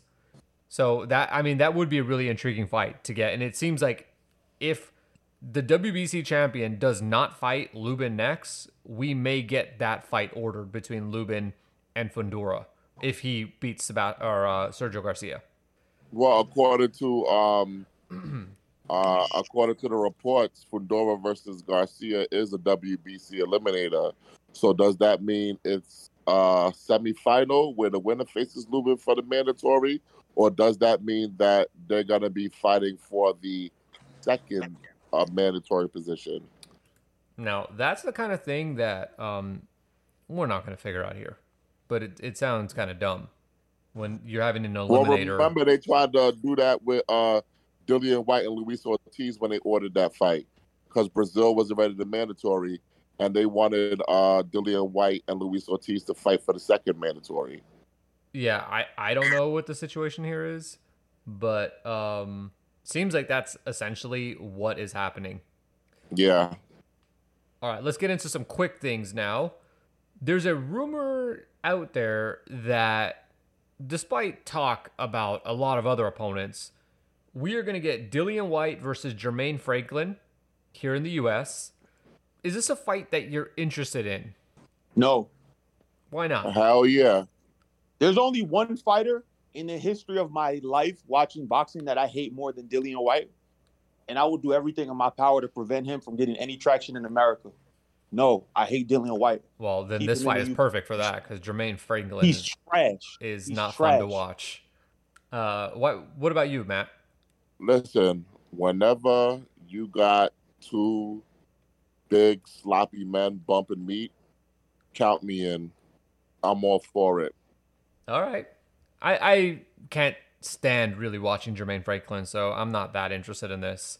Uh, I just he's one of those guys. I'm like I, have seen him a couple of times. I'm like, man, if I, I just will not watch his fights unless he somehow gets to like a main event level on TV. But other than that, I have no real interest in watching this guy fight.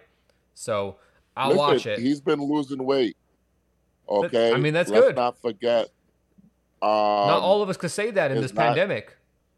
Man, listen, that fight is weak. The fight is a, it's a listen. Dillian Whyte's supposed to be a top five guy. He should not be. I, I've never even seen the dude fight. He, this should not be what Dillian Whyte is doing. First of all, second of all, this is being positioned so Dillian Whyte can ch- cloud chase all these American fighters. Dillian Whyte needs to grow up and stand on his own two feet and stop cloud chasing dudes that he never wants to fight. Like it's so crazy the way his whole career has played out. He should have fought Joshua a, a while ago He did fight Instead of Joshua. He got doing knocked that- out. and You doing mean the, the admirable rematch? thing, which is stand on your own two and creating your own career. He just cloud chases Andy Ruiz, Wilder, now Charles Martin. Uh, I mean, you're down Luis bad if you're Ortiz. cloud All chasing he Charles does is Martin. cloud chase. I don't, you know, I know there's gonna be Well- people out there who say you don't like him because you like Wilder, and I do like Wilder. But I don't. If Wilder never existed and Dillian Whyte was still cloud chasing like this, I would still hate him the same. Well, if it you're a real feel any fighter, better, you don't cloud chase like that. Create your own career. if it makes you feel any better, Lex, I don't think the fight is actually going to happen. I Why don't you're you think it's gonna happen? Because where's it going to be at? Where does Dillian Whyte sell at in Tulsa. the U.S.? Tulsa. Oh my god! You god! know, but this this is the thing.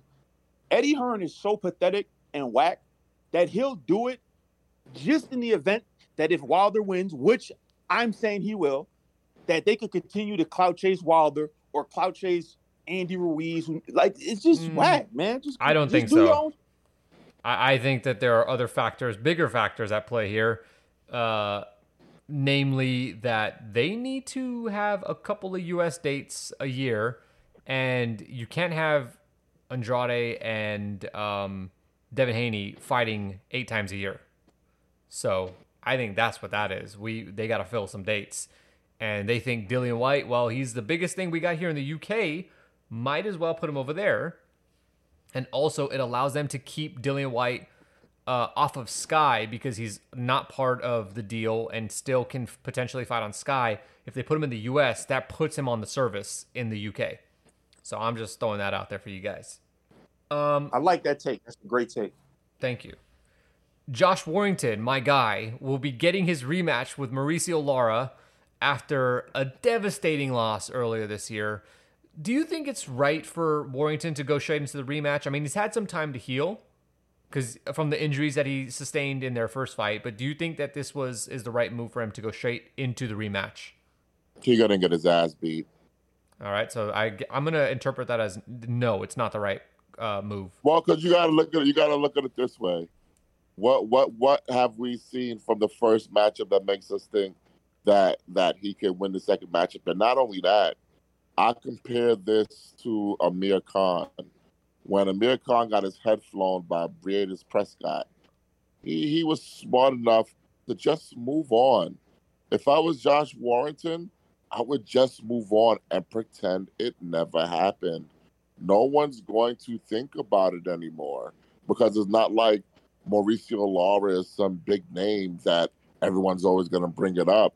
They're just going to think, oh, this fluke thing happened and, and, now Josh is back.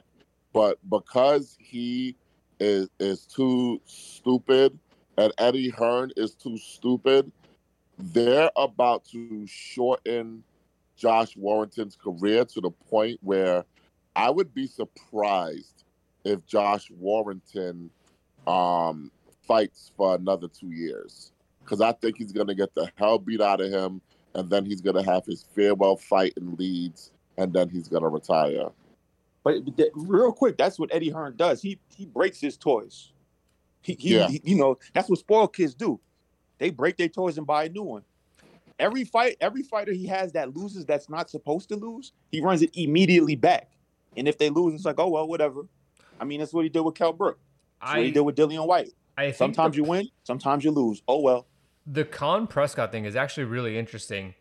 And I think it like in certain situations that doesn't apply. And I think you do need to do a rematch because of potentially that you can't get over that loss. But this is a perfect example where 100% you're right. You don't have to do this rematch. And the IBF specifically made this so easy by stripping Josh Warrington. There's no reason to do this fight now because it's not like Lara has his title. Warrington didn't have a title going into this fight. So there's really nothing you gain by by uh, doing the rematch other than saying, "Well, I avenged my loss." But I don't think. And who gives a shit? Because who the fuck is Mauricio Lara? Exactly. Nobody cares. I don't think anybody's holding it over uh, Josh Warrington uh, that he lost to Lara. And furthermore, I don't think he was popular to the extent that a loss really diminished any level of his stardom. I don't think he had it like that. He's always going to be popular in Leeds. And I think overall in the UK, probably people didn't even see this happen because he got beat in the middle of a pandemic. So I think that probably you could have avoided the rematch for a little while. But I also think that what's also at play here is that Eddie Hearn is in the middle of courting Eddie Reynoso and Canelo, more specifically Eddie Reynoso, because he thinks that that is how you influence Canelo. And Mauricio Lara is one of those guys that if you get this guy into position, uh, that bodes well for your relationship. And so I think maybe Josh Warrington is the sacrificial lamb here, assuming you think that this is about to go. You hate to see it. This is about to go exactly the same way. And and I and I picked, and I'll mention this later, but I picked Lara to beat Warrington. Uh, Warrington's problem is that he fights in a style where he don't have the power to really be effective with that against dogs like Maurice Lara in the ring. And so I do think Warrington loses the rematch. If he wins, it'll be because he can stay on his feet for 12 rounds and, you know, we get a sketchy decision. Yeah, Mo- that's about it. Moving on. Yeah, we, we talked that one all the way through. Mairis Briedis, the former World Boxing Super Series loser and winner, is going to heavyweight. Yes. Move What on. is his ceiling? Can he beat Dillian Whyte? Nobody cares. Where's Latvia anyway? No, nobody cares. I I legitimately. What's this guy like? He's like 36. How old is this guy? That's a good question. I don't know. Like 36 years old. Is he really? He looks Yeah. younger. Dude's like 36. Ho- Wow, he is 36. arms, Oh, he's only Huh? 6'1. He's only 6'1. and he's 6'1. Come yeah, on, man. cancel cancel that. It's a wrap. Yeah, Get yeah, yeah. Heavyweight, mm, he- he'd be better off fighting at heavyweight, but also saying Canelo, come up. You know, you know what no, his I, is? I would love. You know who I would love to see him fight? Um, who, who's that? Um, Neanderthal that fights for Matchroom. Uh, Dillian Whyte's fighter. It's like real vicious heavyweight. Uh, Babbage. Oh, That's what I see. that that that'd be a, that would be a good fight. Well, Briedis can box, so I don't know if it'd be it'd be an interest. It could potentially could be explosive, potentially could be boring. I could see it going both ways. But the see that's that's good matchmaking right there. Where you just get two names, it's like yeah, those two names sound good together. Briedis Yeah. and and Babbage, that's a good fight right there. Um, speaking, Just throw it on the undercard somewhere. Yeah, just just headline it in, in uh, Latvia. Can't go wrong. Devon Alexander is making his long awaited return to boxing against Lucas Santamaria. Is this a good fight? I think it'll be good Uh, for Lucas Santamaria. Yeah. Uh, Santamaria coming off of a Alexander's unanimous decision loss to Paul Kroll, which I thought was way closer than some of the scorecards had it. Well, a lot of people thought that Santamaria actually won the fight. I could I could see that. I, I thought that two of the judges were kind of crazy with their cards that night. They, they both had it nine one, and uh, I I didn't see it playing out that way at all. Santamaria is a good little fighter, and like I'm under the impression that uh Devon Alexander's punch retention will be completely trash. So like you know, good for him to get a quick like like this would be like Kirkland versus uh what's the dude that just fought Charlo? Montiel. yeah, this will be Kirkland Montiel part two. So Basically. Santamaria wins this and fights Ugas. okay. I mean, maybe. I, I, I definitely see Alexander getting stopped, and that'll be a nice little like get your name out there performance for him. All I'm saying is that hopefully they don't let Devon Alexander make any public appearances on Fight Week where he gives his opinions on anything. Hey, listen, if they if they can have Chris Colbert uh giving his opinion, then we can talk about uh Devon Alexander and his opinion on buttholes. Who cares? Uh, yeah, Devon Alexander, and uh, yep. The WBA changed the purse split for Morrell versus Ryder, which you know everyone obviously assumes that David Morrell is ducking John Ryder. The purse bid was originally set for 75-25. It's now 60-40. Is this fair or foul? Lex? I was actually gonna like point this one to you. Um, I remember before when it was first announced that Ryder wouldn't be fighting Morrell. You were really into this. I'm curious to see what you have to say. Well, the thing is, I think is kind of messed up what the WBA is doing because what has John Ryder proved as a as a commercial entity that he deserves to have a 60-40 split. Usually when they change the purse splits uh, to make it a little bit closer, it's usually because the opponent um, is big commercially to the point where they feel like it's unfair. And I don't see that with John Ryder. John Ryder hasn't sold a ticket in the United States. And we just saw what David Morrell did in Minneapolis. He had that place rocking, and that place was packed. We even had uh, had Deuce there, Ranger Rollins. Come on, man! I saw him front and center. He think I ain't recognize him, but I saw him front and center uh, in, in one of the first few rows. So David Morrell to me is already a bankable star in Minneapolis. Where is John Ryder a bankable star at in the United States? Because that's where the fight's gonna take place at. Unless you think Eddie Hearn's gonna bid a whole bunch of money on it.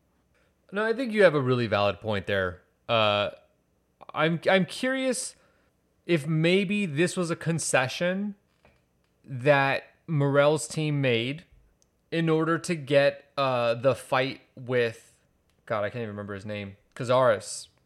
Maybe it was a concession they made to get that fight done and wait for later in the year before they do that fight. I don't know. I think maybe Matchroom petitioned and said we will not do this fight unless it's 60-40 but I, I don't know because i feel like the wba could have easily just said okay then fine you're not going to get the fight and we won't order it. Yeah but the wba loves eddie hearn.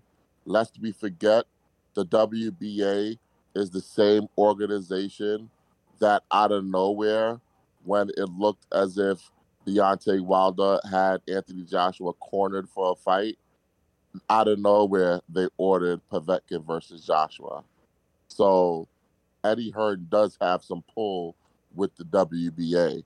And our very own Ranger Rollins, aka Deuce, he did report that the reason why the fight did not take place when it was supposed to was because Matchroom was very upset with the purse split and they um, basically petitioned the WBA to change the purse split. Now, if you noticed, John Ryder hasn't fought, but David Morrell has fought. So what I believe happened was the WBA said, you know what, we're going to take this petition under advisement. In the meantime, David Morrell's like, well, hell, I want to fight. I was supposed to fight June 27th, which is when John Ryder said he was going to fight. I'm, I'm supposed to fight well, you can have this fight. Uh, we'll give you an exemption and until we can decide on what we're going to do with the purse split. I yeah, I definitely think that that is possible. I do think that the rules are the rules, and unless both sides agreed on a changing of the purse split, probably shouldn't have happened. I mean, what was the evidence that would have gotten presented that would cause a fifteen percent swing in the purse? That to me is kind of crazy. Is it a fifteen percent swing? I don't think so. I think yes. it's a little well.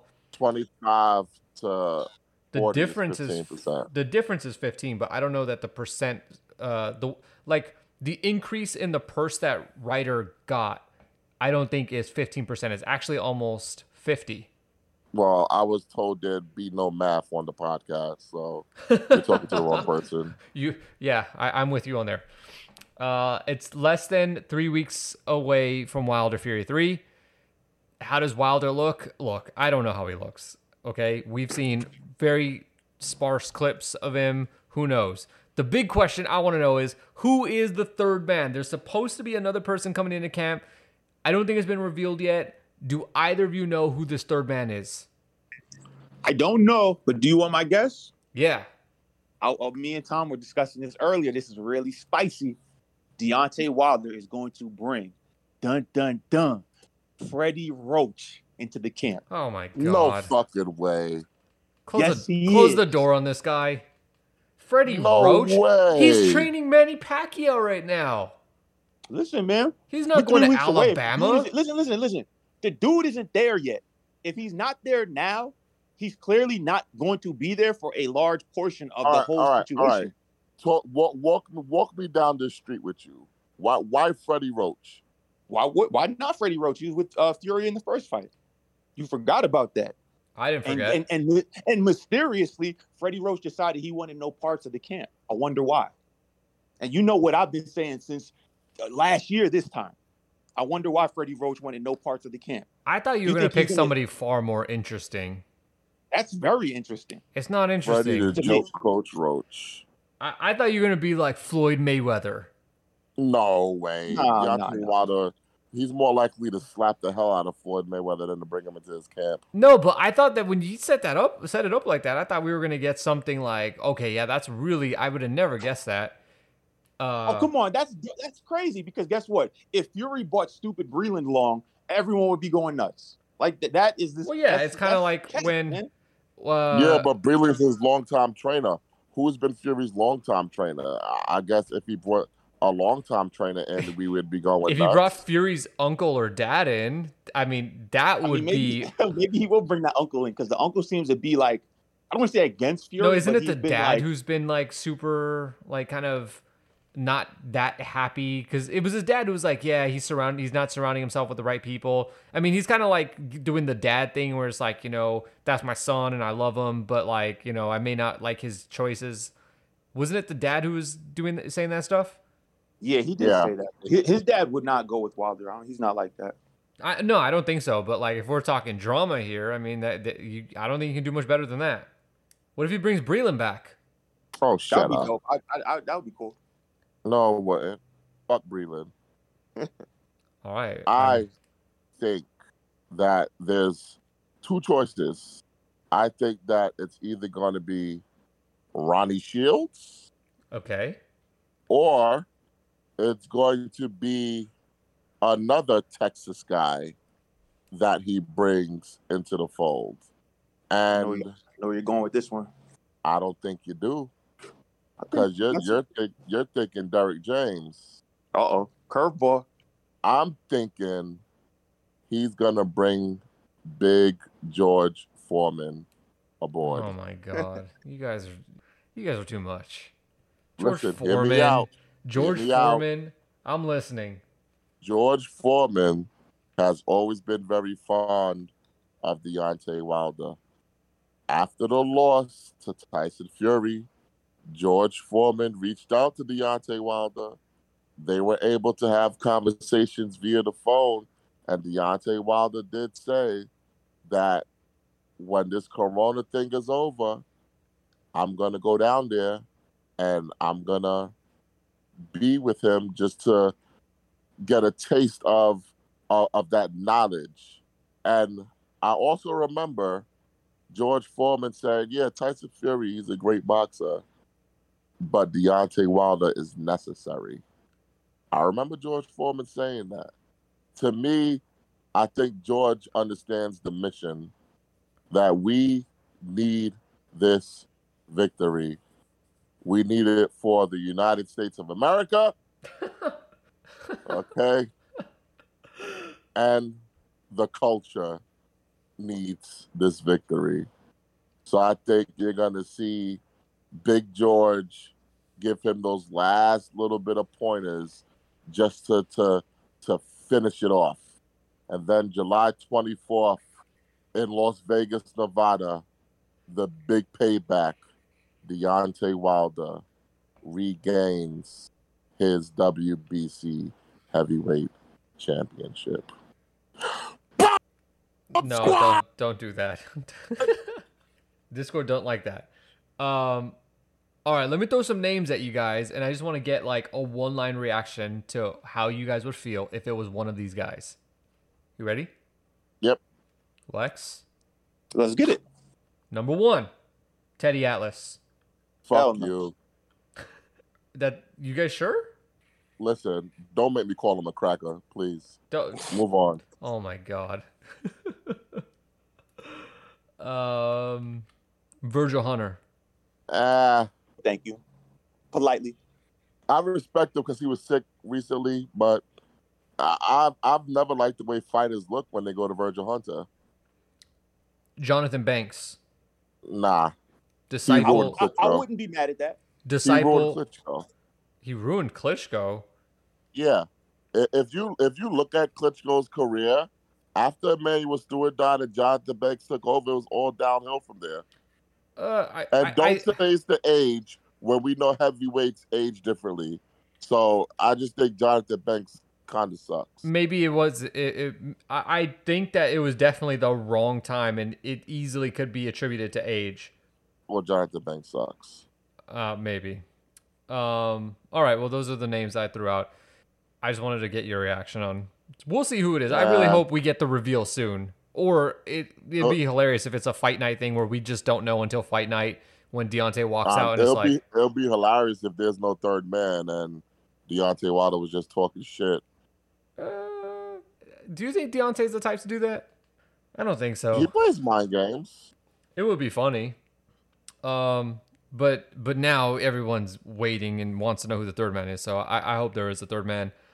Uh, and then maybe it's Hulk Hogan. For those who watch wrestling, uh, I'm sure you get the reference. Yeah. Uh, that Jesus. I something tells me just something tells me though that the uh the opinions on race relations and stuff like that just won't mesh up with Hulk Hogan and Deontay Wilder. but that's just me. Uh, All right. Uh, no one Hulk Hogan, you'd think that he's there to help Deontay Wilder, but then he'll drop that leg drop on Wilder just like he did to Macho Man Randy Savage in July of 1996. Hogan always goes over, brother. Yep. All right. In a little bit of boxing media news, we want to shout out our friend Jake Donovan, who was announced as the new chairman of the membership committee of the Boxing Writers Association of America. Also, the Boxing Writers Association of America blocked me this week on Twitter. So, you know, you win and some, me. you lose some. You and me. Okay, so we all got blocked. Um, the no, we don't need to go into the story of it, but uh, they blocked a lot of people, and it was kind of unfortunate why they did it, and it was very poorly played on their hand. But now that Jake's at the helm, we assume that the Boxing Writers Association of America will take a step forward in acting consistent with the prestige that should come along with an organization such as themselves. You mean acting like adults? I said what I said. Do we act like shout adults? Out, shout out to Jake Donovan, though. Yeah, no, I, I, I like Jake a lot, and so I'm very happy for him. Someday Jake will come on the podcast, and uh, I won't have to censor or edit anything out that he says because he's not gonna give hot takes like you guys. Um, Mike Coppinger has left the Athletic and is now at ESPN. So it'll be interesting to see the slant on his coverage that we now get and uh, what news falls his way. Where you know he wasn't getting too many ESPN scoops, or for well, th- those would be top rank fights that now seem to be flowing. Um, yeah, I I have nothing more to say on that. That is actually going to be. I have a question for you on this topic. Yes. If you had to guess, um, how do you think Top Rank feels about Coppinger's move? I think it doesn't matter because the move was done by CAA, and CAA runs ESPN. So Top Rank didn't have a choice. But I think they're fine with it. I think that they understand that Mike's the guy that if you throw him a bone, um, he'll roll over for you. So you think they're okay um, with his reporting of the Joshua Fury negotiations? Yeah, because I think the person who came out looking like the biggest loser there was Eddie Hearn and not Top Rank. Bob Arum played that beautifully. Beautifully. Ain't nobody blaming okay. Bob today. It's all Eddie. And Bob set him up just like the way he set Lomachenko up in that Teofimo fight. He set Eddie up for the kill. Don't play with Bob. I, I respect it. You know, honestly, um, ESPN's boxing coverage has been seriously lacking since uh, Dan Rafael uh, didn't get his contract renewed. I, I just hope that this is a step in the right direction. And I hope that Mike Coppinger could fulfill uh, what's left of the potential that he had. Because honestly, uh, I used to look at Coppinger as someone who could become the boxing version of Adrian Wojnarowski. And then uh, I guess the loser in him, because he's a loser. He's a nerd and he's a loser. The loser in him, I think, is what caused him to roll over for everyone that would throw him a bone because he felt part of a, a club that wasn't like the nerd club. You know, he didn't feel like a bug collector. He didn't feel like a, a Dungeons and Dragons player. He felt like he was part of something, and I think that that's where he got lost in his uh, reporting and narratives.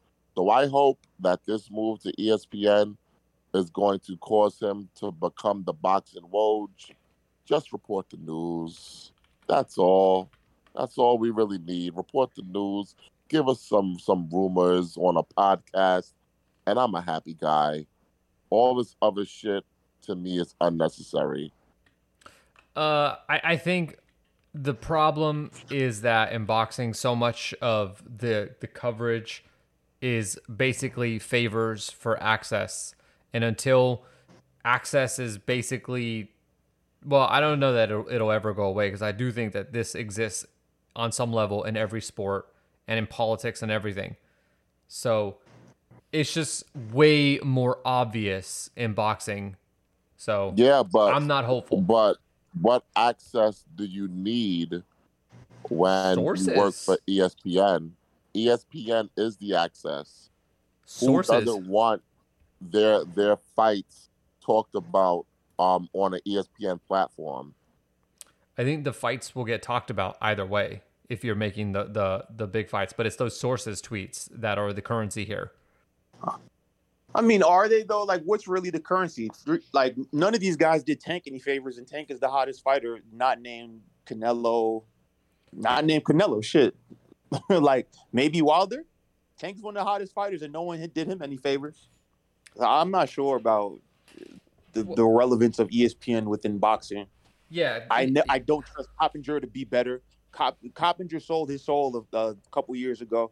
I, like you, Matt, had faith that he would be legitimate and a good guy. And Angelo warned me that he's a major goofball, and he ended up being a goofball. Angelo was super right on that one, and I just expect him to, you know, continue to lie for Eddie Hearn on ESPN. Meanwhile, the fighters who we know are the major attractions in the sport will continue to grow, and he'll continue to pump out propaganda, propaganda, as a matter of fact. yeah. I, I I'm not hopeful. I think everything stays the same. Sorry, guys. Let's take let's take a couple minutes and talk about our mid-year awards. We are past the halfway point in the year. So, guys, who is your fighter of the year? I'll go first. It's Tank. If you don't have Tank, you better explain why. Lex, Mm, it's got to be Tank. Matt. I'm gonna go with Oscar Valdez. Oh God, I love Valdez. By the way, anybody who's listened to this podcast knows that he's one of my favorites. I don't know about that one. I like it, but I don't know about over Tank. I just like that he beat the hell out of Berchelt. I was just about done with Berchelt. Oh God, so I was more impressed with the Tank win. Um, Barrios just looked like a sturdy fighter. Looked like he wasn't there to lose. Berchelt didn't look too good in that fight. Now, I will say though, not a horrible pick. I think the important thing too is that both guys turned in exciting performances and um, delivered entertaining fights. So I definitely think if we're talking about fighter fighter of the year, I'm happy that both Tank and Valdez are in the discussion. Is there anybody else that maybe should get mentioned here? Josh Taylor. Taylor, yeah, I think that's I think fair. that's fair. Jake Paul, yeah, all right. all right, fight of the year. I, I I'm curious what you guys got to say. I think on. it's Apochi Glanton. Yeah. Yeah, exactly. Like no, I, I pick Tank Barrios. Really, Tank Barrios. So for me, when we're talking about fight of the year, like everyone picked Zep- Zepeda and Baranchyk last year, but for me, that doesn't do it for me because there's really not high stakes. There's really not a big stage. There's really not big money on the line. It, it's just like Rock'em Sock'em Robots, which is fun and exciting. But like, I like I get a rush from like that moment, that stage, and and Apochi, Apochi Glanton was insane, but it, it didn't have that that vibe. It just ended up being a great fight. So for well, me, I, I think if if you're going that way, why would we not have Figueroa versus Nery on That the list? that is my other pick. Because same a, thing. That's a finalist. Same thing for you, for me.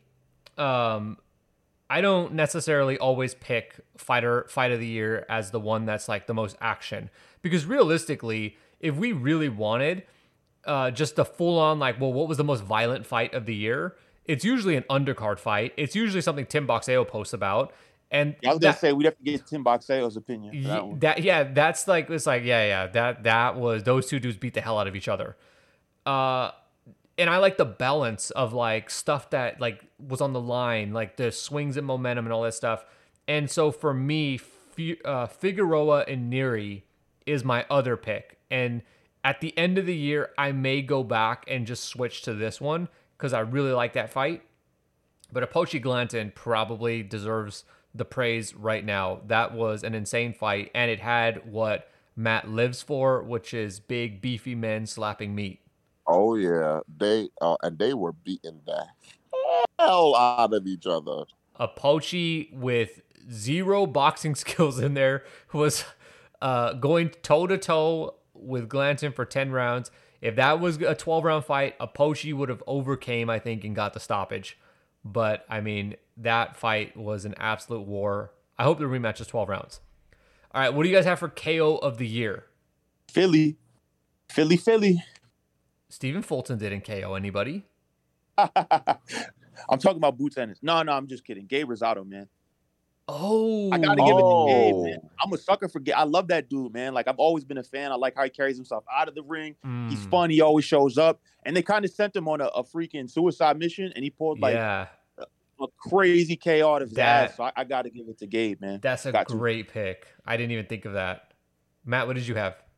I have Efe Ajagba, KO, and Brian Howard. Okay, I I have Brandon Adams and Sergey Bohachuk. Oh, Ooh, that's a good one too. But I, I think if I could change my pick, I would change it to Gabe Rosado. That was that was a massive knockout. Beautiful. And the thing is, also for KO of the year, I like the shots that are beautifully set up. And that Rosado one was a very quick fight, but you could see the the the mechanism going and Rosado lining that shot up and just striking at the perfect time. And he struck early and he got him out of there. Definitely, that was fantastic. I mean, Tim Boxeo probably, I mean, he posted one today where it was like, it, it wasn't even knockout of the year. It was like, this guy almost got murdered of the year. Did you guys see it? he posted in the chat. The, the knockout is like insane. The dude, like, he got hit and his legs, like his knees immediately bent. And so he just fell back on his bent legs. It is a scary Yeah, that knockout. was like um Morrell versus uh, Cazares, actually. Yeah, but both legs. Uh, oh, actually, no. Tim didn't post it. It was. No, I posted Lex, it. I you're the one who posted this. How did you not mention this? What's wrong with I- you? I'm not sure if it's from this this year or not. That's the only thing. Oh yeah, it was shot with what appears to be. uh A Nokia 6101. I was about to say a Walkman or something. Uh, but I mean, I, I sent you guys the aftermath of Ajagba versus Howard in the group chat. Just just go check that out. let's look at. The, well, Just just go. wait, wait, wait. Hold on, hold on. I don't think you saw this knockout. We're gonna get his live reaction to this knockout. Look at this one. I'm sending it in the chat. Uh, I can't watch it in the chat. Yeah, yeah. Just click on the link and open it up in Twitter. You can definitely do it. All right. I guess Angela's trying to kick me off the podcast right now. Oh, I saw this. Oh yeah. he that that's that's getting folded right there and and like we would never pick that for ko of the year because i think that's like beyond ko of the year that's like all right yeah that's a that's a little much for this How do we feel about Valdez versus Berchelt KO of the year? in it's in the running it's in the running i i think um i i, I think that there are more impressive ones but it's in the running and Yeah. it's definitely got you got to bring that one up uh all right what do you guys have for upset of the year Well, I think Angelo mentioned it already. Uh, Gabe Rosado over uh, the roided up back the Bully. I, I so first of all, I did not mention that. Lex did. So let's give Lex his credit. Second of all, that's not even the one that I picked, but as you can see, I totally forgot that fight happened. My pick was Lara and uh, Warrington. Uh, I, I I can't pick that because uh, as we've seen, the Brits have problems fighting these Mexican guys. That's fair. That's fair. Lex, are you gonna pick Rosado here, or are you gonna pick Anderson Yeah, Silva I'll- I'll- and Julio Cesar like, I- Chavez Jr.? For, for Gabe, if Gabe is listening, I'm gonna pick you. But in the event I can't double up, I'm gonna go with Omar Juarez losing to uh, what was what was the guy's name? Angelo, help me out. Rivera. All Rivera. Was it? Uh, all, all, all Rivera. Yeah, all Rivera, all Yeah. Rivera over uh, Omar Juarez. All right, so I mean, d- damn, if we want to take prospects, should we take Vito? No, I don't think Vito's that good. He's just a good ticket or, seller. Or we don't we don't kick while people are down. Okay, got it. All right, coming up this week, Javier Fortuna. Uh, I suppose he finally gets a chance to fight for the WBC lightweight title when he faces Jojo Diaz for the interim lightweight title. Jojo Diaz stepping up in weight, although it's not much of a step up because he missed weight last time out. What do you expect out of this fight? By the way, guys, this is on Friday night. Don't forget. Lex, what do you expect out of this fight? Uh, Expect Fortuna to get busy. These are both two small lightweights. I don't know if like I want to describe Fortuna as small. He's small. He's like he's- five six. Is he? Yeah, he's a little guy. Oh, I, all right, all right. Like height wise, sure, but I, I still think of him as like a, a tough, gritty, rugged dude. I'm not really a heavy hitter. Huh, yes, Not like exactly. I'm not Davis. the highest on JoJo Diaz. I like Fortuna. He's super awkward. Uh, when he's locked in, he's super tough. He's not always locked in. He's one of those guys that like sometimes he's not the sharpest, and other times he is. But I think like for all that he's gone through, I think he's going to turn in a really good performance. And I have him. Uh, oh, he might stop him. I don't know. I, I want to bet on it, but I don't know. I I really want Fortuna to win this fight because I feel like this would be the best win of Fortuna's career. It would kind of right the the ship a bit on his career because Fortuna, I don't know if you guys like remember him as a prospect, but this dude was amazing. He looked like he was going to be the next superstar of boxing, or at least like a big star, because of the way he fought. He was exciting, all action, and was knocking dudes out. And then, like, I don't know, he hit a wall or something and just hasn't been able to really truly break past it and show that he could meet some of the hype and the uh, um, that he was getting when he was a prospect. Jojo Diaz, I think, is kind of like floundered. Maybe we know what his ceiling is at this point. I mean, he was a good amateur. He did look good on the way up, but lack of power, lack of discipline has really reared its ugly head for Jojo. And, you know, coming off of that fight where he probably didn't win it, he missed weight. Um, it, it seems it could be like the perfect storm for Jojo to get his second loss here. Uh, or maybe JoJo really turns things around and he's rededicated himself to the sport and he comes out here and beats Fortuna. But I think this is a good fight either way. I mean, in terms of just skills, we'll see how JoJo looks at 135. He was at 130, and I don't necessarily think it was because JoJo's a big guy. I think we got some uh, little discipline issues out of the ring that have forced him to move up in weight. Uh, which Say way? what it is. He's an alcoholic. I'm not saying that. I don't know. Is he? He admitted it. He's an alcoholic. I didn't know that he was an alcoholic, but I do know that for I don't know if it was this camp or the one before, he was posting all kinds of snacks and like bags of Cheetos. And he got like some snacks Yeah, yeah. He had sponsorship this. from some Yeah. local like joint or something like that. Hey, man. Yo, The guy likes to he eat. just He likes to have a drink. Did he just have a second DUI in, in, in February? I, I'm not doubting that. If it, if he did, I just I, I didn't hear about it. It could be true. That's the kind of stuff Yeah, that February- I don't remember. February 12th, he had a second DUI. Come on now. Y'all didn't know that Jojo Diaz was an alcoholic?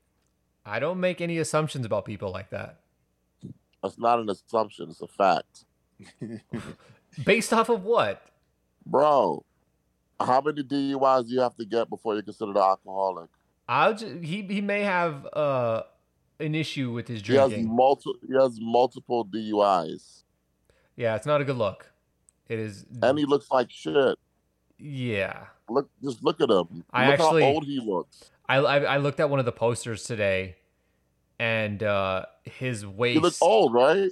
No, I, I'm not even gonna talk about his face, but his waist is like wider than his shoulders. Yeah, alcoholic belly.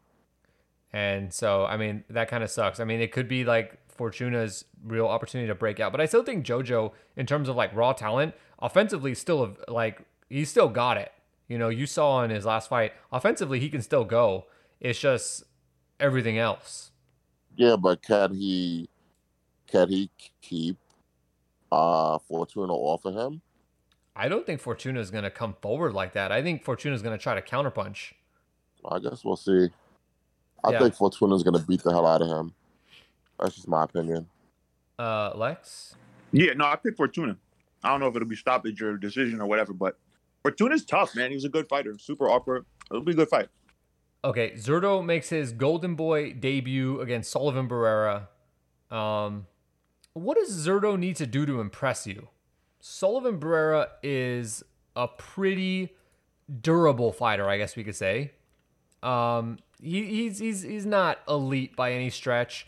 Um, I guess you can kind of call him a good measuring stick. He's only been beaten by Andre Ward, Dimitri Bivol, and uh, Jesse Hart. Yikes. Uh, what does? But what do you want to see out of Ramirez here, Matt? I just want to see Ramirez in action. That's it. He just needs to do his thing. Just just box him well, uh, get some rounds in, and, and, and move on to the next one. This will be only uh, Zurdo's second fight in the last two years. Yeah. So I, I think if your expectations are that Zurdo's going to stop him, like I, I wouldn't expect that. Zurdo has never been like a big puncher like that. That's really not his style. I think Barrera, unless he has no punch resistance, and that's possible, but it, unless he has no punch resistance, I see this being a decision fight. Um, the only person that stopped Barrera was Bivol, and it took him the until the twelfth round to get that. So I don't expect Zurdo. Now, is it possible that Ramirez could overwhelm Barrera with punch volume? No. Nope. Don't think so. The reason why I don't think so, I think uh, Barrera is more than capable of when he doesn't want to engage, they're not going to engage. He can clinch, he'll just move. Uh, Barrera is, you know, I don't, I just don't think that he's that guy that's going to like take risks that allow himself to get overwhelmed. Uh, does does Zurdo need to have an exciting fight? Um, I I just I don't think so. I don't ever see it happening for Zurdo. I know he sees himself as a bigger star, but like He's only thirty. I know, but he was with Top Rank. They strapped the rocket to his back, and he could not like do anything with it. That's not true. What what did he do? When did they strap the rocket to his back? He fought on HBO. They put him on a Pacquiao undercard. They started headlining him on ESPN cards. He fought as a headliner on ESPN four times. And then they decided we got to stick this guy Sell in, well Huh? in his hometown. in his hometown in, in Mexico. No, no, they had him somewhere in Texas. Wasn't he a, a ticket seller somewhere in Texas? Uh, I in Corpus Christi. No, that they, they did not sell any tickets there. The crowd was sparse. Mm, I like Zurdo.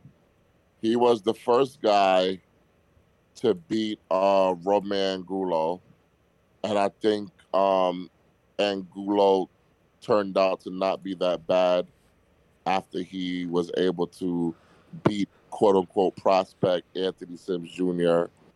Um, Angulo He- low key hurt yeah, Ramirez in that fight, and it went twelve rounds. say that again. he kind of hurt Ramirez in that fight, and it went 12 rounds. Ramirez yeah, does not have it. around. He don't have it. Uh, we'll see. I, I, I'd like to be wrong. Zurdo, I'm just hoping Zurdo could be the big star that I think he could be. Yes. Good fighter, Mexican. Well, if anybody's gonna do it, it's Uh, Golden Boy. I think that if if, if it's gonna happen, I think Golden Boy. This was the right move for him to try to set this up. Is this his last chance to become a star? Yeah, I think I think it is his last chance to become a star. star. He has no, uh, he has no chance to be. Actually, no, no, no. I changed my mind. I changed my mind, and I'll tell you why I changed my mind. Ain't nobody gonna watch this, and that's not like some indictment or anything like that. But I just think it's a Friday night fight. Like, if this does terrible, no one's gonna even know, and you could just kind of like, just like the Lara loss for for Warrington, you could just sweep it under the rug and move on and try again. No one will know any different. Yeah, but what what's up? What's happening Friday and nobody's gonna watch this? Uh, I don't know. People go out to dinner. They're gonna go see uh, the new Fast and the Furious movie. I don't know. What is this? Whatever the reason is that people usually don't watch boxing in mass numbers on Friday, that's what it is. Uh, let's go, Zurdo. That that was like the most like weak uh attempt to like you know show your support for Zurdo. Uh, well, you know, I I I I, tired myself out with the bomb squad. all right, Tim Tszyu fights on Wednesday in Australia. All right, all right, Angelo, Angelo. I'm gonna keep doing it. Are we? Please. I'm gonna keep doing it. Uh, against Steve Spark. Um, against Steve Spark. I've never heard of Steve Spark. Never. That that doesn't even sound right. Steve Spark. That's that's that, that's not even that doesn't even sound like a wrestling name. Steve Spark. Honestly, I don't think Steve Spark is a real person. Steve Spark sounds like a fitness trainer. yeah. Let, us let's make this this uh, Tim Tszyu thing interesting because the, the matchup isn't. No. If he were to come to America, where would he uh, sign with or, or partner with? Come on term. now. Come on now. Top rank. Top Rank loves their sons and nephews and grandchildren. They love that gimmick. Like in fact, Rank. PBC, everyone else, they should just be like Top Rank. Here you go. I, we we know. Go for it. This is your thing. It's like that. It would be gimmick infringement if like Golden Boy or PBC were to scrape him up. I, I would feel. I'd be like, come on, guys. This is not what you do. Let Top Rank have him. I think more uh, more interesting about Tszyu is, you know, his I guess promoter out there, his manager, uh, made it seem like they were gonna offer Charlo ten million dollars to fight him in Australia. Do we actually think that that is a real possibility, No. or are they just capping? They 100% Uh, this yeah, 100% that's not happening. The, the the quote was even taken out of context. It was more of him saying like it would take like 10 million dollars to get him out here. I think I think they're kind of in a well, we're gonna see what's real because if they could legitimately draw like 10 million to the event to an event for for him, he won't need to leave Australia and people will go there. But I think what we're gonna see is that the money just isn't there. It wasn't there for Darchinyan. It wasn't there for his dad. They all had to come and leave Australia. And I think what's most likely going to happen is that they're going to reach the point of diminishing returns as his purses get higher and they still keep making the same amount of money for domestic level matchups that it'll be time for him to come to the US. And furthermore, the only way that they're going to get a world title is if he comes to the US. And especially with 154 about to be unified, uh, Jermell Charlo or Brian Castano will call all the shots in, in that. And so it's better to get him established in the U.S. sooner rather than later, get that split right. He's obviously going to have a big following in Australia, but that's that's the play here. And he does have a my, my God, guys, he does have a really big Australian fan base. When he fights, the chat sees bigger numbers than when Canelo fights. I'm not even joking. Now, granted, there are more new fans that probably aren't already in the chat than there are for Canelo, but to see the numbers for like his fights is pretty crazy. Well, I think that it is realistic for them to offer him 10 million.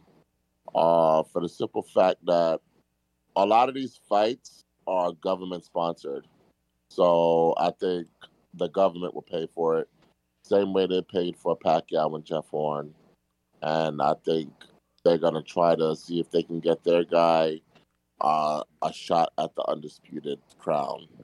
Uh, yeah, I don't see that happening, but it would be an interesting wrinkle if the health health minister of Australia were to shut that down now, wouldn't it? Yeah. Um, all right. Well, that is it. We have reached the end of the line here on what we plan to talk about. Matt, Lex, thanks for coming on. If you guys enjoy the podcast and want to hear us talk about other types of boxing topics that aren't just previews and recaps, you can head over to patreon.com slash Sunday where you will find various other types of podcasts that aren't all just well some of them are news related some of them are historical you know a whole bunch of other stuff plus get access to our chat which um, you know has some of if not the best discussion on boxing with the level of guys who are in there offering up their opinions and actually doing their research and all that stuff so lex matt any final words for you guys and yeah, I uh, was gonna say we, we, we got to set up that uh that five star rating the prospects. Patreon Yeah, Patreon we got we got to make the forward to doing that. prospect. The Sunday Puncher top prospect list. All right, we'll do it. Coming soon, the the draft. What do we call it? Like the recruiting class? The recruiting class podcast. All right. Thank you guys so much for listening. We'll be back next week.